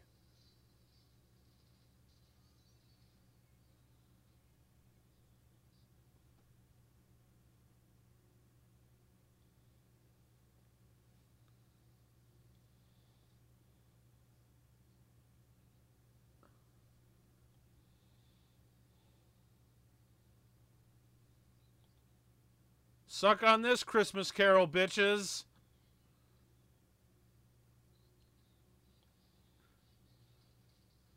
Oh shit, they got the rocket launchers. Yep.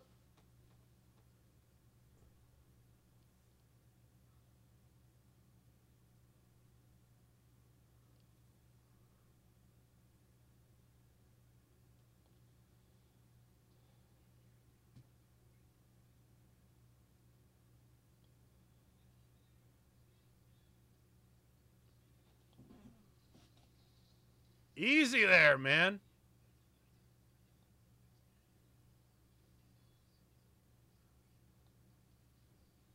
Oh, that is some big oh, ordinance. Oh, yep.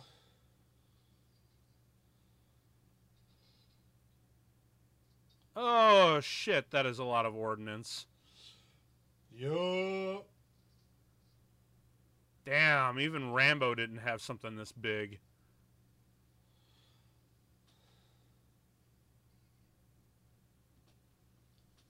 Fire!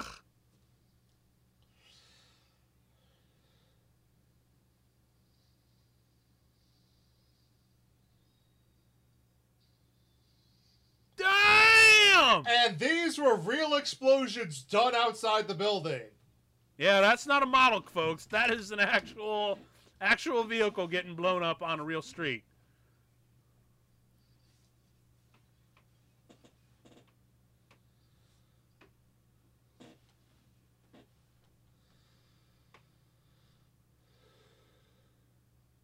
Oh shit, here we go. The elevator shaft.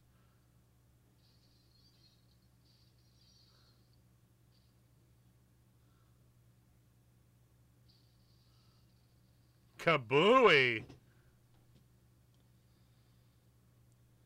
You know, I imagine just to save a little bit of money, they just used another angle from the first explosion. Probably. Yep. Oh, that's I'm actually kind of surprised they didn't do like a dolly zoom vertigo effect.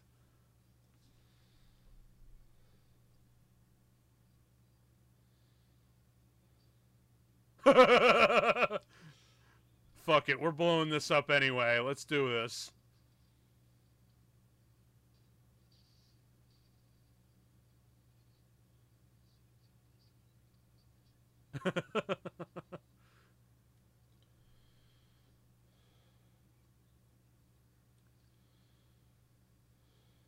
Oh, shit.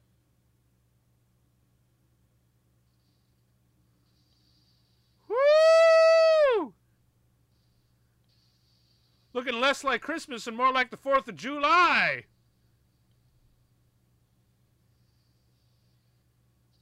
Damn! Damn, that's some major stunt work.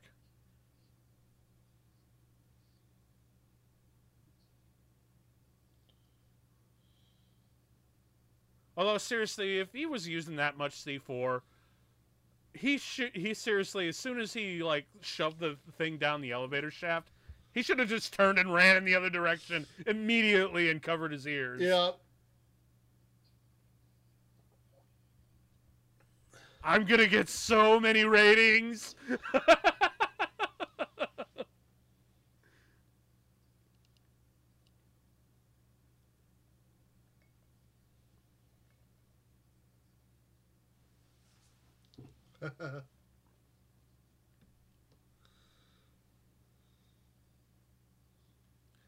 yeah, they just John McTiernan was like really adamant, like I am not making this political. God right?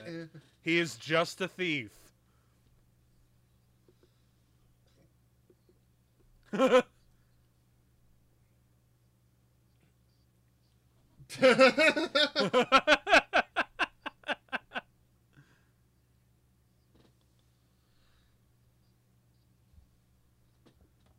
You are a loose cannon, McClane.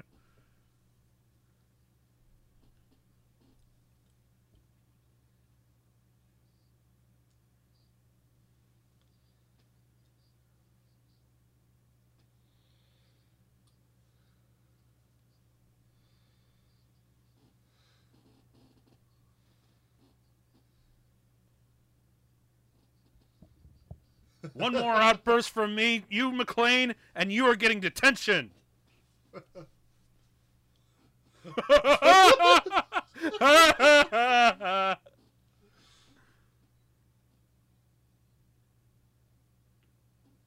Do your j- damn job.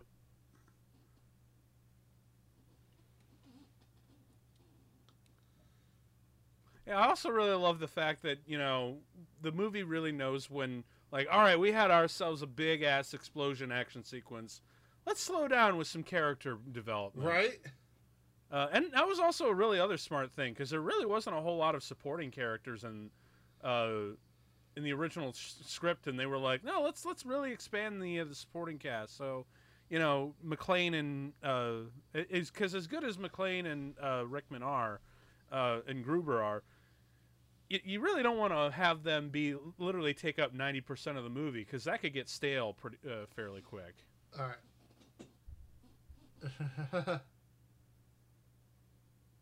oh, this fucking guy.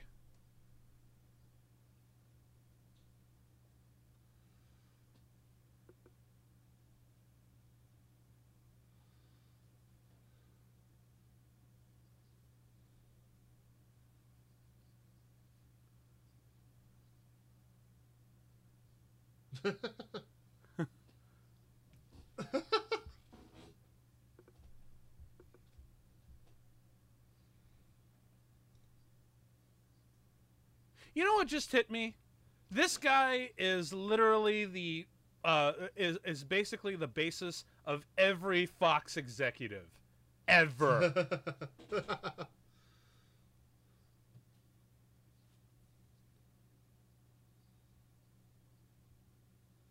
Yeah, seriously, this is just the Fox executives. Christ alive! I I, I wish I could make jo- more jokes about that, but listen to that, him right there. you know that right there. Hans Booby, love it. Favorite line. Favorite line That's, right there. Hans Booby, come on, eh? You want to do some coke? Well, and and half of his speech he's ad libbing, which is why Alan Rickman's character looks so confused because he's not on script and he's just like, all, all right. Uh, all right, I bet he's just he just like makes eye contact with uh, McTiernan, and McTiernan's just like you know thumbs up behind the camera, just like yeah, go, it's cool. It's basically that meme from uh, uh, How to Train Your Dragon 3 where it's just like, you know, yeah, where the guy's just going apeshit nuts, and then you know he looks over at, at Hiccup, and Hiccup in the corner is just like, oh, "Yeah, God. dude, it's cool." like, now I got to make a meme of that.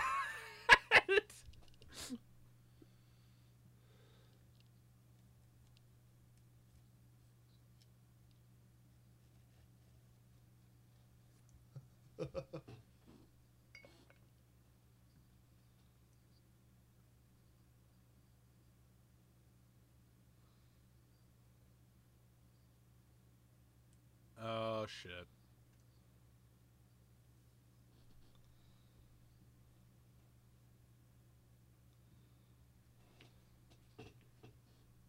I'm getting the Pulitzer for this one.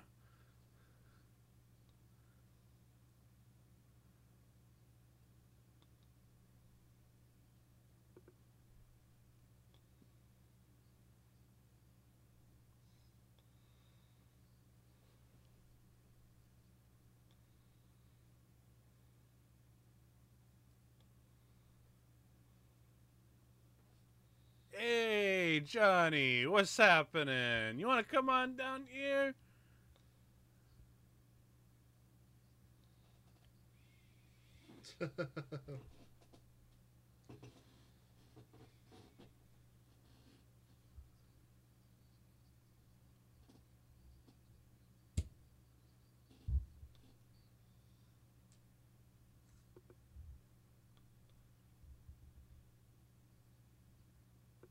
I told them everything. Ah, come on. They just want some. They just want to get out of here.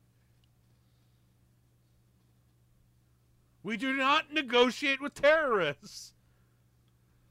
I like the fact that they bring him a coke because they clearly asked him what he wanted and he said coke. and and did not understand. Woo! 80s were great, man. Woo! You can get a lot done on this shit, man. It's great. Woo!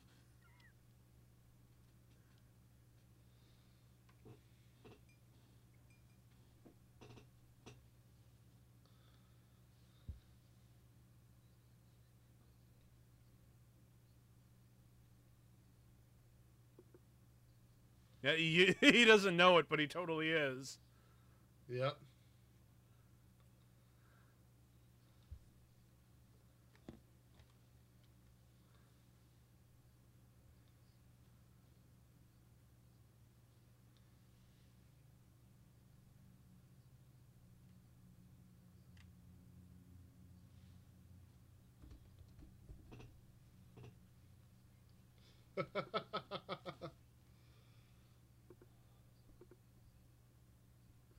you idiot. Yeah. Boy, you just really can't wait to see him get his. Yeah, nobody nobody minds when he dies, really. Nope. Yep. Saw that coming from a mile away. Even on first viewing, I'm like, dead. Dead. Yep.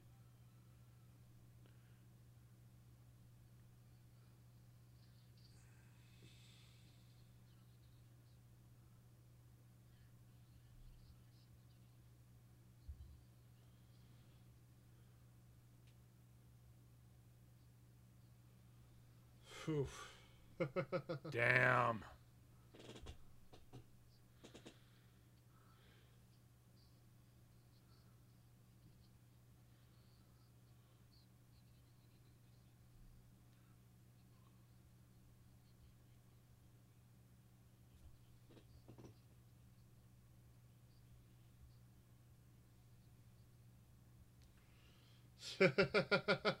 I'm gonna put him in detention so long.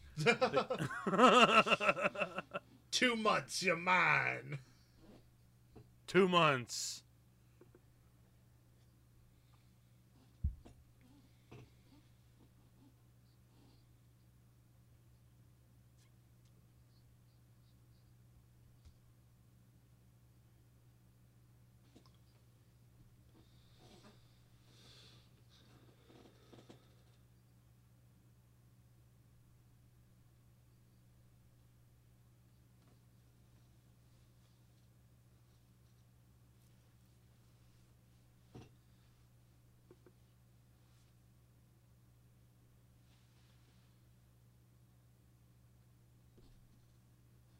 Know, it's it's crazy how many like how we've just been like transfixed by the movie and just kind of let it play over the past right. couple of because you know honestly it's just so much fun listening to uh, like especially these speeches by Alan Rickman. I just kind of want to listen to him speak yep. talking. Uh, as a matter of fact, I think uh, just just because the wife is a real big fan of uh, uh, Benedict Cumberbatch, I'm like, yeah, this is basically what we had before Benedict Cumberbatch's sultry voice. I love that. Read about them in Time magazine. It's perfect. Yes.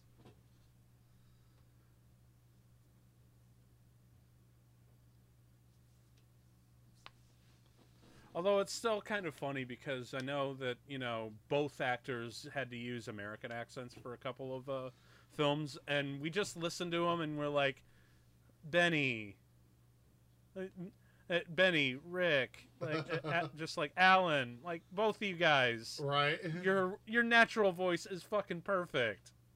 Don't don't fuck with it. Uh, I don't know if you ever. I forget what film it was, but did you uh, see that uh, film where uh, um, Benedict Cumberbatch was doing a Boston accent? I don't think so. It just check it out or Google it or something because it's hilariously bad. It's oh like, gosh. Oh, like it's, and I don't want to say that in like a, you know a m- malicious way or anything because, like, it, yeah, it's a bad accent, but it's just like, Benny, you're not the right guy for this. I know you're an actor and you really want to try new things, but it just didn't work. I'm sorry.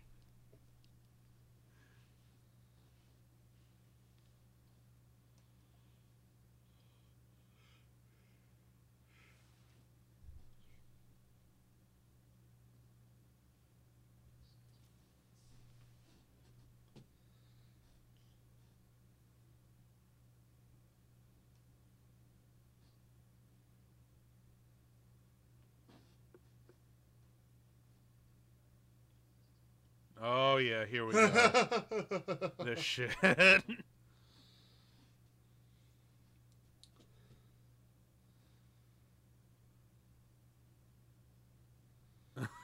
Which is does not exist. Is not a no, real thing.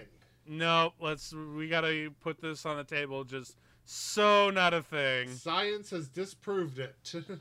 yeah, and the whole Stockholm thing. Just nah. There were very specific things that, which is a whole other can of worms.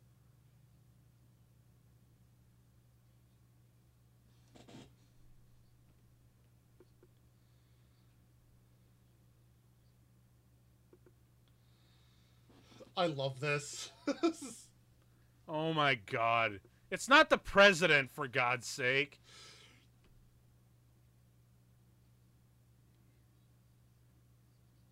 No relation. Such a wonderful little tweak of humor.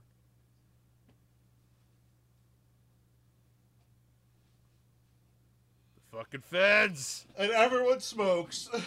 oh, yeah. Everyone fucking smokes in this movie. Hell, I think even the uh, the the lady who was pregnant earlier uh, was uh, like, "Oh, you know, the baby will handle a sip of wine. It's fine." Right. Boy, you also really got to love that Gruber is going up there to investigate himself. Right. Which well, he is, has you know, lost some men. He has, but it's still, it's just like you know, th- this is just hundred percent an excuse to have uh, McClane and uh, uh, Gruber meet. Yeah, and there was no rehearsal. So, like, this shot when they meet was actually the first time of these two guys interacting with each other. Oh yeah, wasn't that like uh, Alan Rickman's very first day on set too? Uh, might have been. Yeah.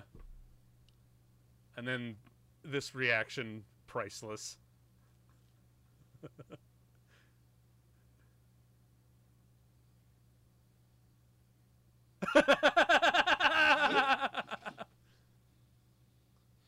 when, when, when they when they asked him if he could do an American accent, his response was like, "It's like, well, kind of. I could do a California accent." Well, it's L.A., so right? I guess we can do. Yeah, sure, why not? But you know, it's kind of humbling to know that this is what um, uh, Europeans think we sound like. But also, I think I remember someone made a joke that yeah, because you know, going back to how Benedict Cumberbatch is kind of the uh, the the neo uh, Alan Rickman voice of our generation. Uh, that it's kind of funny that uh, his whole performance in Doctor Strange is based on that one exchange from Die Hard. Which, you know, if yeah. you listen to it back to back, you're like, ah, kinda. Yeah. like that is kind of Doctor Strange, isn't it? A little bit. Oh my god! I've just realized, uh, if the Marvel Universe got launched in the '90s, can you imagine Alan Rickman as Doctor Strange? Oof. That actually would be kind of fucking cool. Yo. Oh man, you know, mm, see now, uh, now that they've introduced time traveling in the Marvel movies, like can you imagine if uh, Alan Rickman got to play an older version of Benedict Cumberbatch? Ooh. Oh man, it's so sad that he's gone.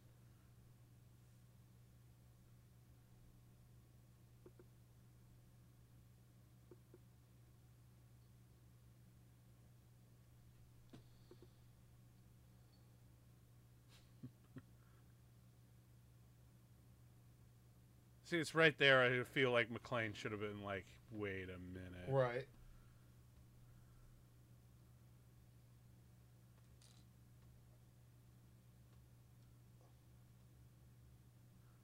The Big Apple.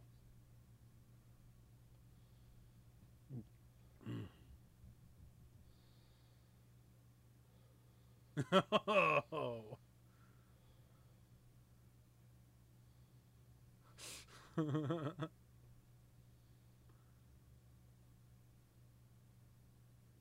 Actually, that remi- that makes me think. Has there ever been an action hero that uh, had to do like a huge majority action sequence in his underwear? I feel like that's been done somewhere. If it hasn't, make that a thing. Uh, probably. I don't know. I can't really think. Yeah, I can't really think of it anything like that.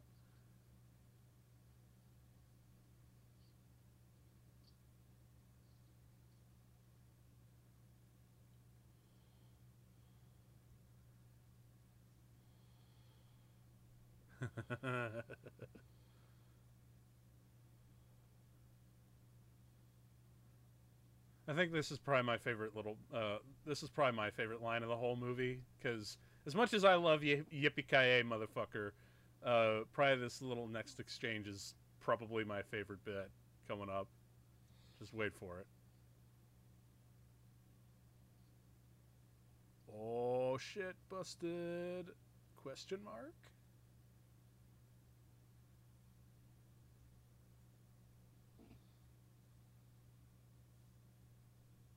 What's up, Hans?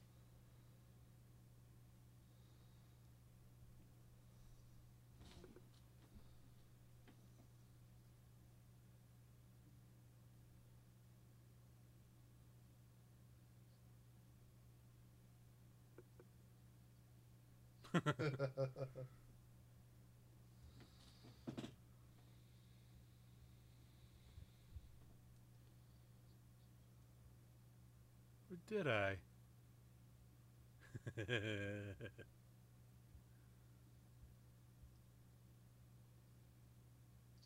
Oops.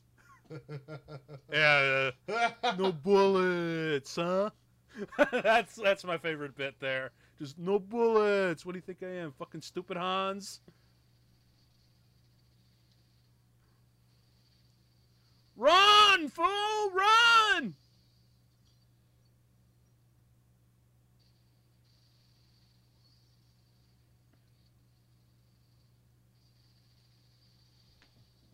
Oh, blowing off the kneecaps. Yeah. Ooh. I think we Ooh. also mentioned this when we did Terminator 2. Like, don't you miss when, you know, they had real squibs on the set and yes. real broken glass going? Yes. Those are the fucking days, man.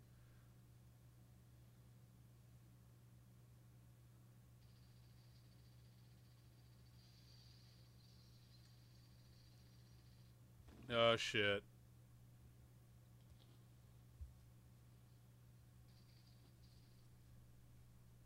I'm an actor. I don't speak that shit. Translate. Oh. Durr.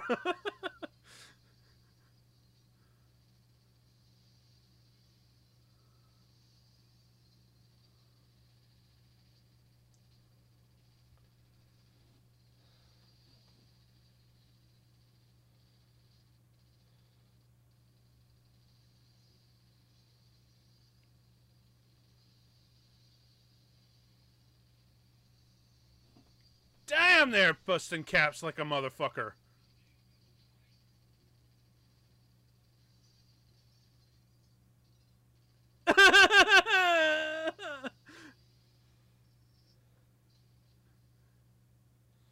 it's so well shot. Right? I mean, the cuts are perfect. It, it, it lets you follow it.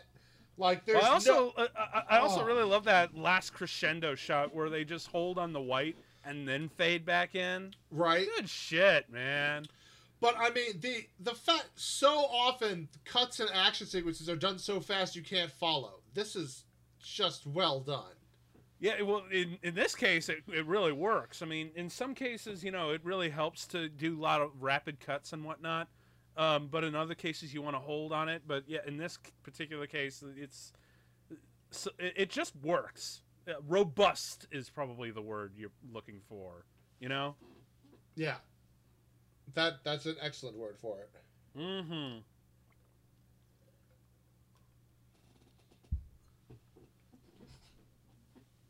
Oh, I love this little exchange here. He's, she's watching him. And then... You're tearing me apart, McClane! He's still alive. oh,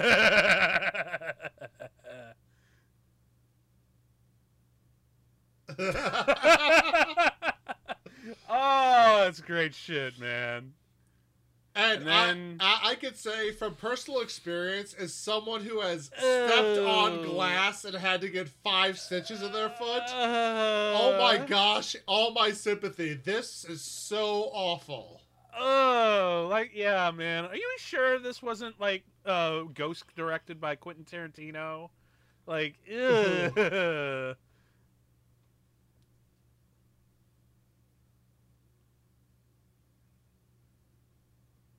Barely. Send morphine. Morphine.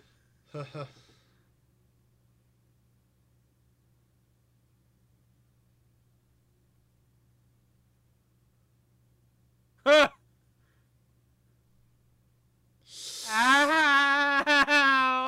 Oh, oh. This is why we use sugar glass on the set, move everybody. Ooh.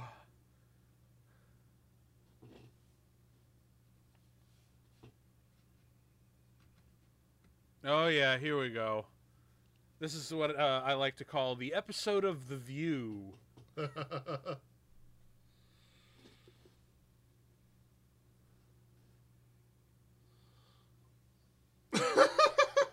no, it was a little bit worse than that.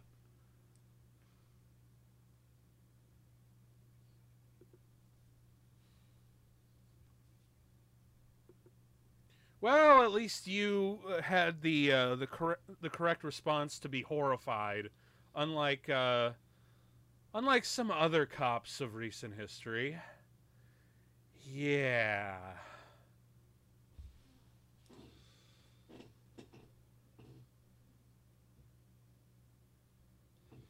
Very understandable. Yeah. Again, he has the correct response to to be horrified at what he's done. I like to call that the Oppenheimer effect. Right.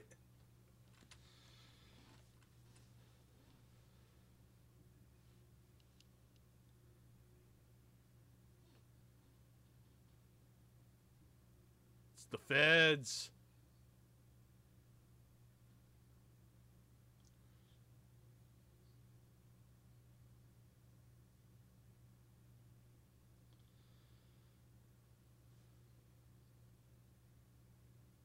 Yep.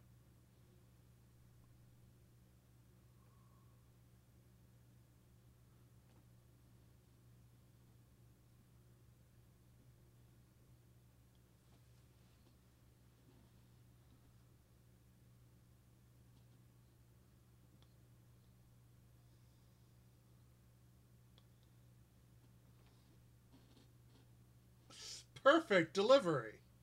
Yeah. Yeah. Honestly, I don't think anyone's ever said FBI so so eloquently since uh, until Keanu Reeves came around. I am an FBI agent. Honestly, no. I give it to uh, um, Anthony Hopkins, running all the way to the FBI. yeah. Hey, that was both '91, wasn't it? Too. I think so. Yeah. 91. That was the that was the year to to really soak in saying FBI.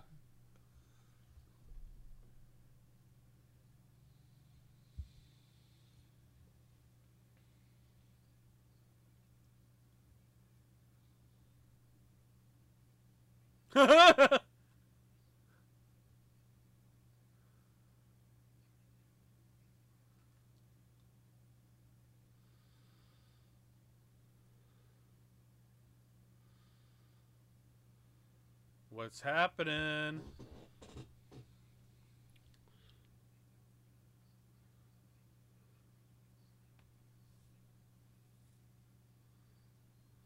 Oh shit. And here we go. Yep. Ludwig, cue the music.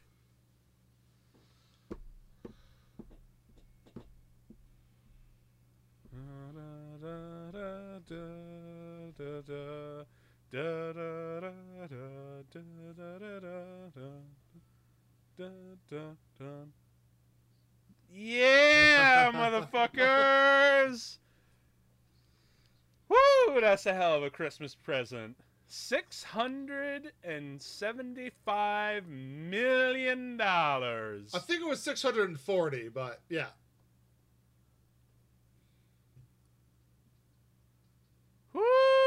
Woo! It is raining money.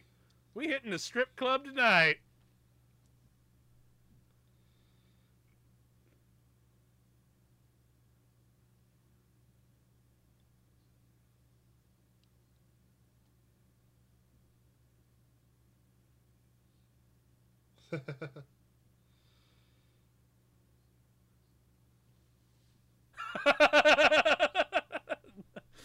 oh my god.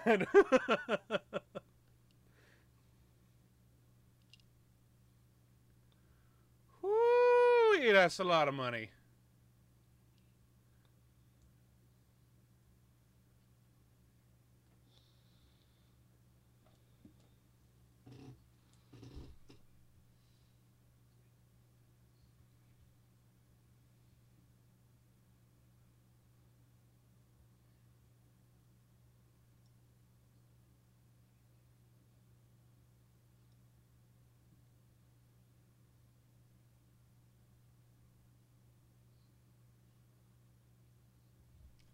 Ooh, I, damn.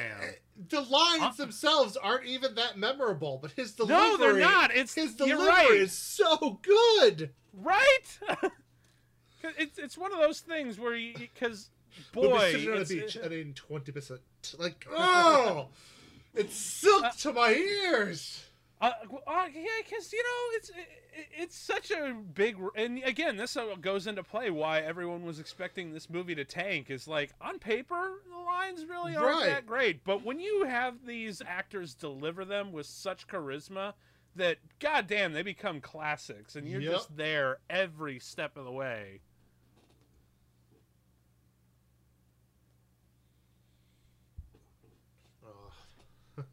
also, I really got to hand it to Hans Gruber. Is that uh, if you if you really want to pull off a big, big, big heist, make sure you think they think that you're dead by the end of it. Oh yeah, yeah. Because look, it you because uh, what was the line? Uh, if you steal six hundred dollars, uh, you can prob- probably get away. You steal 600 million, they will find you and catch you. Right. But unless they think you're already dead. Yep. They want to come after you because they're dead. Yep. yep. So uh, yeah, honestly, like, thanks, Hans. You've you've you came up with my insurance plan if I ever want to pull a massive, massive Grand Theft Auto style kind of heist. Well, having to how you have to figure out where somebody has that much money, and that's difficult in and of itself. mm-hmm. Re- really, the only way to get out uh, to get that kind of money is to exploit poor people. Oh boy. Yeah. Merry Christmas, everybody!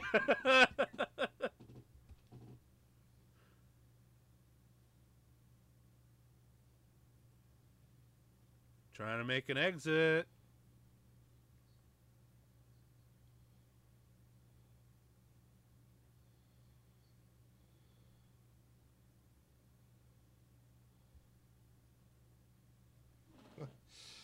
Oh. Oh, this is such stupid. Such this a guy's such a prick.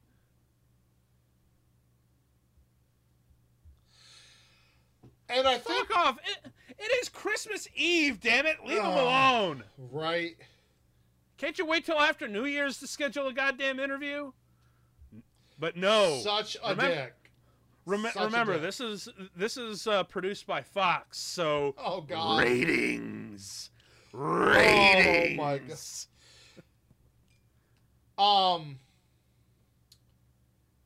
Actually, if I remember correctly, the cost. So like Bruce Willis got five million dollars for this movie, which was like unheard of at the time. Yeah. And Rupert Murdoch himself had to sign off on it. Jesus. Holy shit, that's a lot of C4.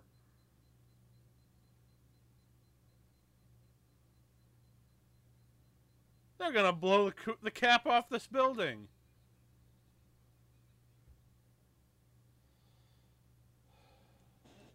You got a big mouth.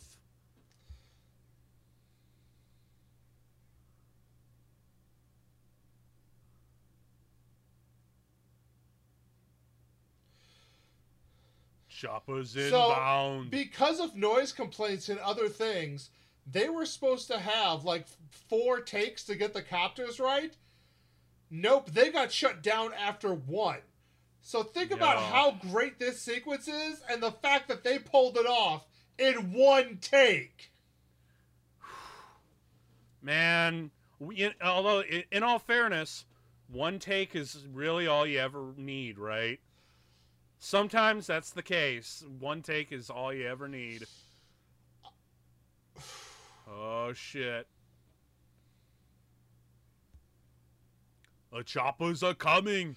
Get, Get to, to, the, the chopper. chopper. Get to the chopper. Also, I'm actually kind of surprised McTiernan wasn't cheeky enough to use the McTiernan uh, or, or just use that line just once, just as just as a little uh, reference to his last movie. Yeah, well. Oh shit!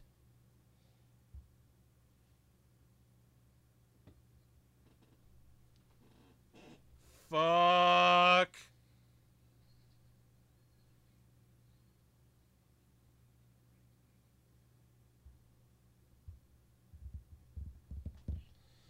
Oh, fuck. Kick his ass! Come on, McClane, you can do this.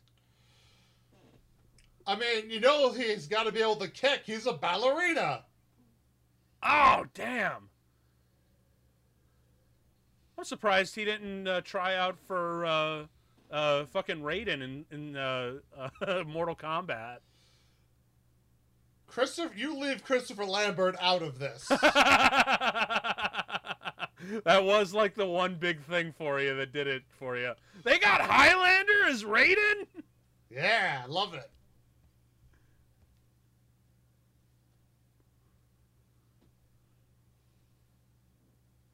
Damn! Look how low, low flying those are going.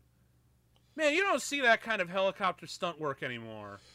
Yep. And again, they had all the cameras set up and they just got it in one take. Jesus. Unreal. Although, in all fairness, I think we can all agree the uh, the pinnacle of insane uh, helicopter stunt work was when they put a helicopter under an overpass in Terminator 2. like, yeah. god damn! Like, James Cameron, you're fucking crazy.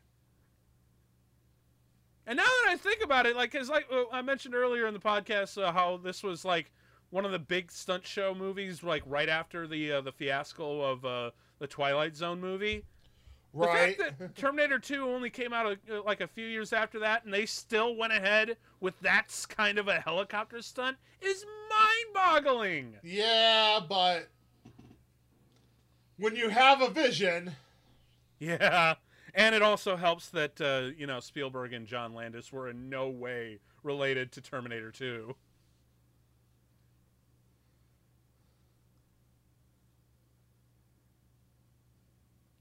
Oh shit, that's a lot of money.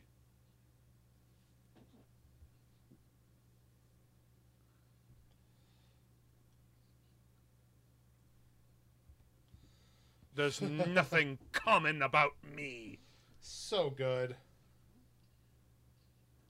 But he does have a point. I mean, it, he may be a thief, but uh, yeah, there's nothing common no, about it. Not at all. Beat his ass! Give him the chair, the chain, the chain. Yeah, yeah. That's how I decorate a Christmas tree.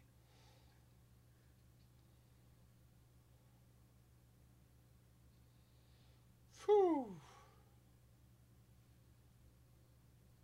Woo! More flybys.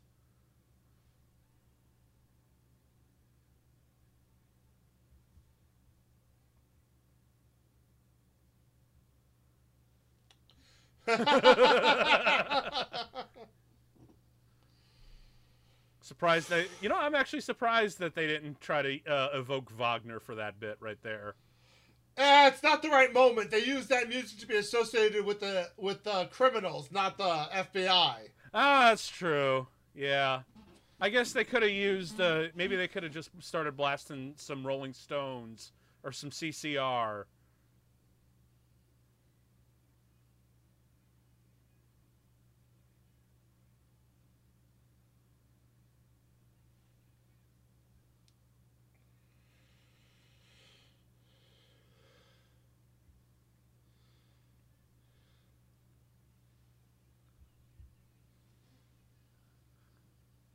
Get out! Run! That ain't it. Oh boy. Whoopsie! No, friendly fire. Run, dude! Run, stupid! Run! Oh, and we got this shot coming up. Wait for it.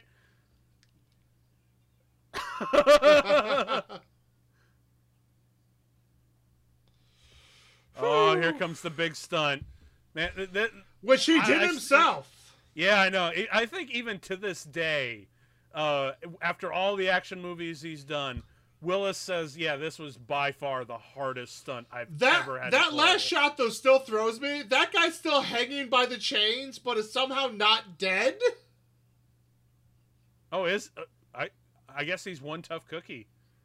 He's like, it's like one of those dudes. Like, damn, this guy. They gave him the chair like well, cause, three cause times, and he still ain't dead. They're showing him like he's supposed to be dead, but he pops up later, and you're just like, how are you alive?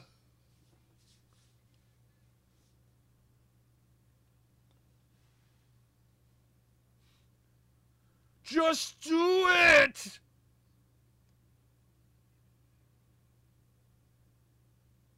Don't worry. Next time you'll just be at an airport. Right.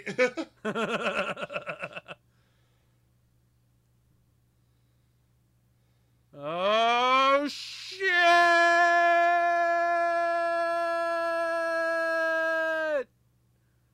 Damn.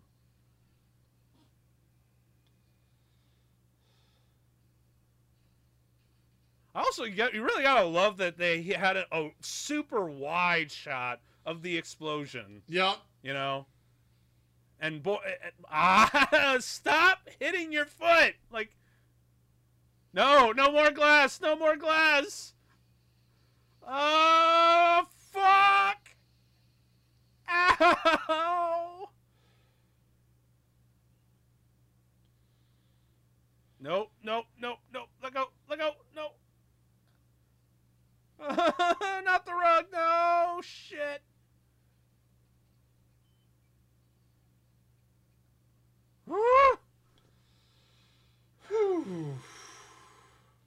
I want a vacation.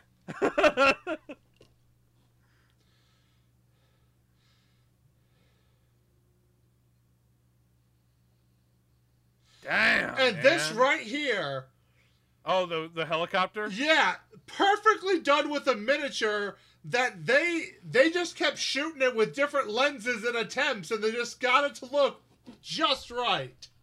Oh, honestly, I'm convinced because really, because the fact that they had the balls to blow the top off of an actual building, right?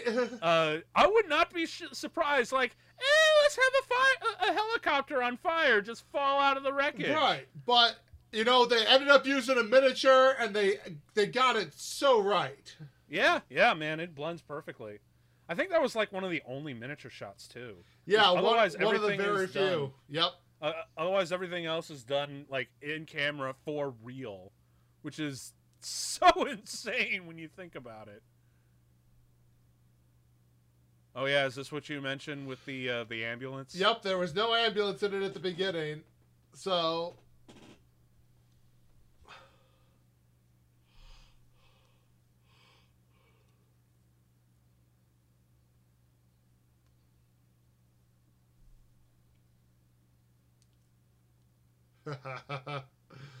oh yeah. One bullet.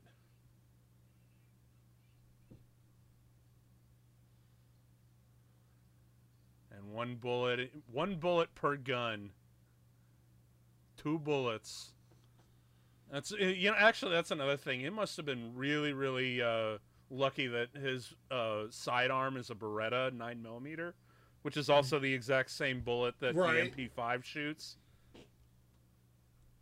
Oh yeah, limo driver's time to shine. Boom! Happy New Year!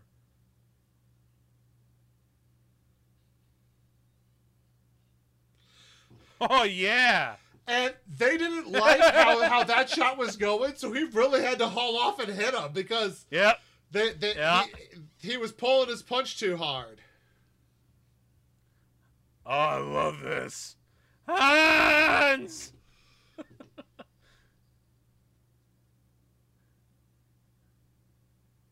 Yeah, man. Because as we mentioned earlier, like it's amazing how they had that little scar on his shoulder before this. Because right. you want him pristine, so that way the contrast when he's all fucked up like this, it's a lot. It, it just reads a lot better. But we still like, holy shit.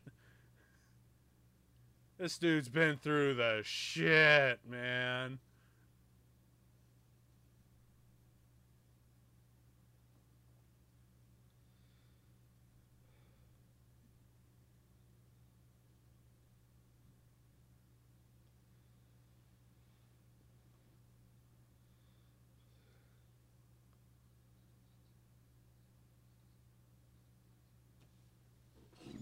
Yep.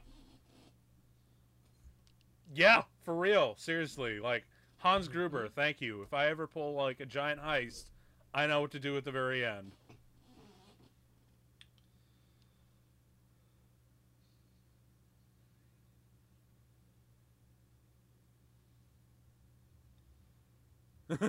Still the cowboy.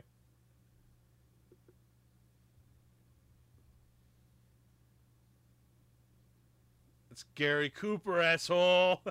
I love it.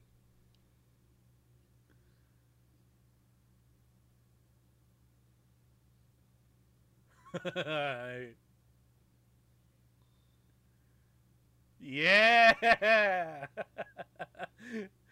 now we got Hans to say the thing. Yeah. and then this this reveal here is so fucking good. He's got it taped to his fucking back. Yeah. I'm actually kind of surprised that the tape held and his sweat and blood didn't just like have it fall right off. Oh yeah, in the head. I, I love yeah. when he blows on the barrel. It's so unnecessary, but I love it. And then we have the famous fall. Yep. Oh yeah. And just to get that eh, that look right, they said one, two, let him go. Well, the, they they said they would let him go on three, and they let him go after one. yeah. Brilliant. Just like, oh shit!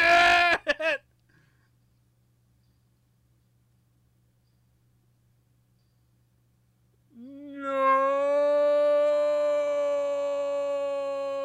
It's it's this shot is so iconic. Yeah, man. Like we've seen a lot of villains fall to their death at the end of the movie, like from the 80s and 90s, but that's the one that was done the best, oh, honestly. Oh yeah. Especially because it, he had the right idea to use the super slow motion. Mm-hmm. Uh, although I hear it was really really hard to get that shot because he was falling at such a qu- uh, quick rate and because there's low lighting, mm. having him stay in focus was a real challenge so they had like this whole cus- like this uh, custom zoom lens that were was able to keep it in focus. But even that cutting edge technology w- at the time was still having a hard time keeping them in focus. But they got the shot. So now the real question is, how many of these police officers just casually pocketed a hundred thousand dollar bearer bond?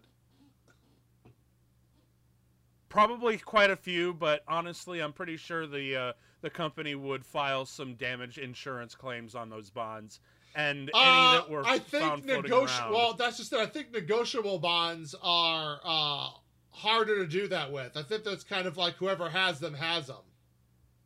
Oh shit! Really? I think so. I could be wrong, but yeah, I think so.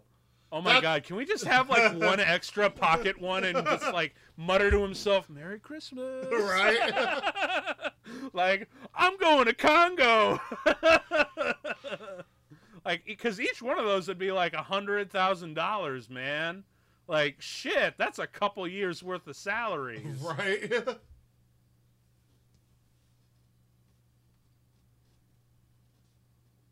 What's going on, Roy?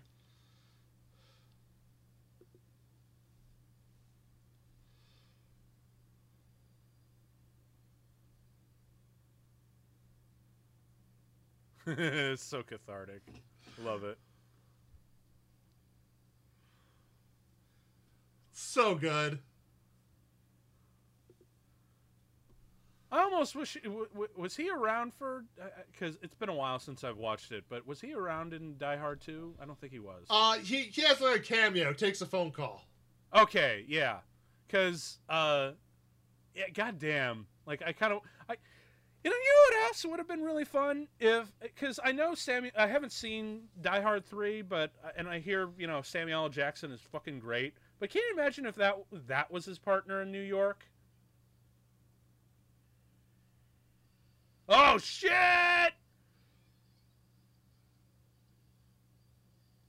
How are you still alive? Right? Do you know why he's still alive, Sean? You know why? Because he because, needed a moment. Yes, because we need character arc.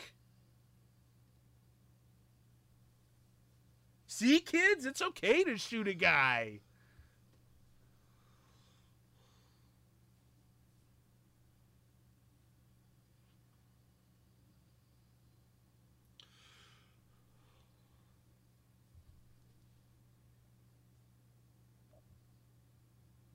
I am in for so much paperwork. Right?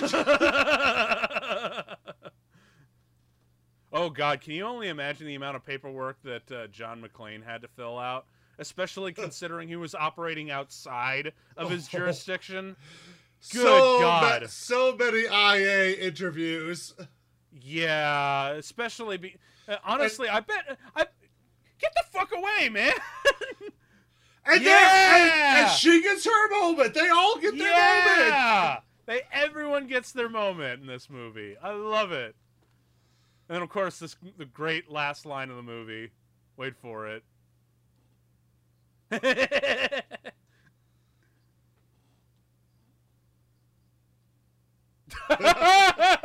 love it. Yeah, man. Weather outside is frightful. Yeah, man. How many other action movies end with with, fucking Christmas songs? Right. Other than its sequel. Woo man. What a ride. Yeah, I'm actually curious. Uh, like, cause I, I watched Die Hard 2, and you know, is despite it being silly and a real blatant repeat, like to the point where you know John McClane has to say to himself, in another air vent. Why is it always Christmas? as a matter of fact, I like to think that as soon as he's done filling out the paperwork for this one, he goes into this one. and he's like, oh, fuck it, god damn it! but, uh, uh, yeah, I really, I still really like Die Hard too, and I'm, I, I'm, ah, man, I'm still probably gonna have to sit down and watch the others, because I hear three is really fun. Four has its moments, and five is absolute shit.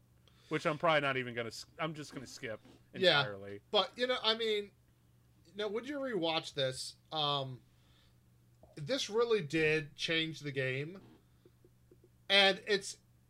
I, I think history has really shown out with this movie. However, it's also very it was short lived. And by that, I mean, yes, this changed the game. And yes, there were a lot of repeats off of it, sure. However, the action genre got had the game completely rewritten yet again only a few years later with Terminator 2. Yeah, yeah, for real. Like, because. Because uh, as, as much of a roller coaster as that is, I mean, uh, Terminator 2 really feels even more like a live action stunt show that's going on before your eyes. uh, yeah. with even more, com- I think, compelling characters and deeper thematic themes. You know. Yes, which you know that that's why it changed it. I think it elevated it out of like just so much being an action movie to something you know far deeper that hadn't really been done much. Oh yeah, action. for sure. Which like, you know, you know, but I digress. This movie, as if you want a fun action movie, it's great. And again, it this established. Oh look, we can have more of an every every man kind of person play this role instead of oh my god, it's Arnold with gut with arms. Yeah, like literally have Mr. Universe right. toting dual like dual machine guns. Because there was so much of that in the '80s, where like these action heroes were just so completely unrealistically muscle bound. This takes it down to a more believable uh, type.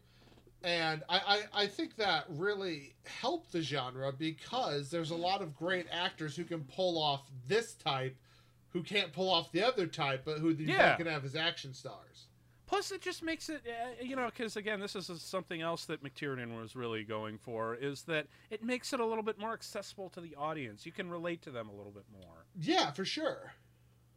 And yeah, so that's why John McClane is still one of the great action heroes of all time. But let's let's also try to you know reach out to Bruce Willis and be like, hey man, it's cool. You can you can retire now. It's it, but we I, had I, fun. I mean, for the for but also, I mean, this movie will always be lauded for launching Alan Rickman's career. Oh, absolutely, and, for real. I mean, my gosh, I I had I had a friend. I still wish he was working to this oh, day, yeah. man. But I had a friend in college who was a huge Alan Rickman fan, and you know, let me borrow really obscure movies of his. And I mean, he was just such a master of his craft in so many different ways, and uh, like it was clear that he wanted to do stuff he found interesting. And I think that's probably why he did this, even though he was worried about being typecast, because I think he could really run with the role. Yeah, man. Did, did your friend actually ever get to meet Rickman? Uh, I don't know. Actually, we have oh. not. We have not kept in touch. Because man, can you imagine just someone talking? Because I hear he was like such a sweetheart. Uh, as oh a matter gosh, of fact, like everyone you know, loved him. Yeah, I mean, even on this movie, I remember reading up uh, how he would like, you know, spend his the lunch breaks with uh, the other actors, and uh, uh I think. Uh, uh, yeah, he specifically the Uh, I blanket. She played Holly. They uh, yeah. they became very good friends. They would spend lunch breaks together. Yeah, because he was just so charming and nice. Yeah. And which is like a really cr- uh, crazy contrast to the and way he plays him. You know what? God bless that man for switching careers, because he didn't get into acting until I think he was uh, late twenties, early thirties. He had oh, he had done a whole different career and then just decided to switch. And it's like we are so better for it. Yeah, yeah, we are, and the world is so much less without him because. Mm. I, I, still, I still was tra- so traumatized when I heard about his death because oh, I think that gosh, was yeah. just on I think that was literally like two two or three days after Bowie died, and that was oh, it, man, it, it like, was a dark, dark time. Uh, it still kind of is, to be honest. Yeah, you're so, you're not wrong. Um, yeah, gosh, but, he was a singular talent. For real, but yeah, man, that was Die Hard. We had we had a real because I still have a good time watching this, and uh, I, I, yeah, I mean, you know what? I'm probably gonna wind up popping in the sequel before uh, before the holidays over, just because why not? Yeah. Uh, and then maybe I'll later on next year I'll uh, pop in the other ones because um, I at least want to check out Die, uh, up to Die Hard four because I know uh, Timothy Olyphantastic is the villain, and I like I like Mister Olyphantastic. He's cool. yeah, I mean, it just the there's any action movie is going to have a certain level of unbelievability to it. That's just how it is. Like that. Yes. That's how it's going to go. They just really crank that up a little too much in four. All right, I'll I'll have that expectation. I'll I will lower my expectation to so that it exceeds my expectations. But I'm not watching five. I heard it was trash and awful and just no. I mean, yeah, I saw it and I was just like, well, why? yeah, it's man. like but it, let- it's it's not the worst thing ever for sure. I mean, I've definitely seen far far worse films out there, but it's just like, ooh, yeah, come that's on fair. now, like, Yeah. g- give me better, give me better. Well, you know what? Don't give me anything anymore. Like I'll, I'll well, stick right, with those right, but movies. right, and that's just it. Like, um, uh, I can't even remember what franchise it was, but there was one franchise where it got relaunched after a long time, and part of the discussion was about why did you come back? And it's like they had a story that made sense. Like that's why they hadn't done it in so long is because they didn't have the the right story for it to for it to make sense, and the people attached were like, no. When they finally had the right story, they did it, and that's what you have to wait for. Yeah, yeah. But anyway, that that was so we. I, did you have a fun time rewatching this? I always have a fun time with Die Good shit, man. And let us know in the comments what you think of Die Hard. What's your favorite part? All that jazz. And is it a Christmas story or a Christmas movie for you in your book? Like, I want to, I want to see what you, you guys think. So, hope you guys enjoyed. Uh, we'll be back again for another unorthodox Christmas movie. And this one's another real like '80s classic. I guarantee y'all, you'll love it. But uh, in the meantime, I've been Tim I've been Sean. and you'll never have to watch a movie alone again. Merry Christmas.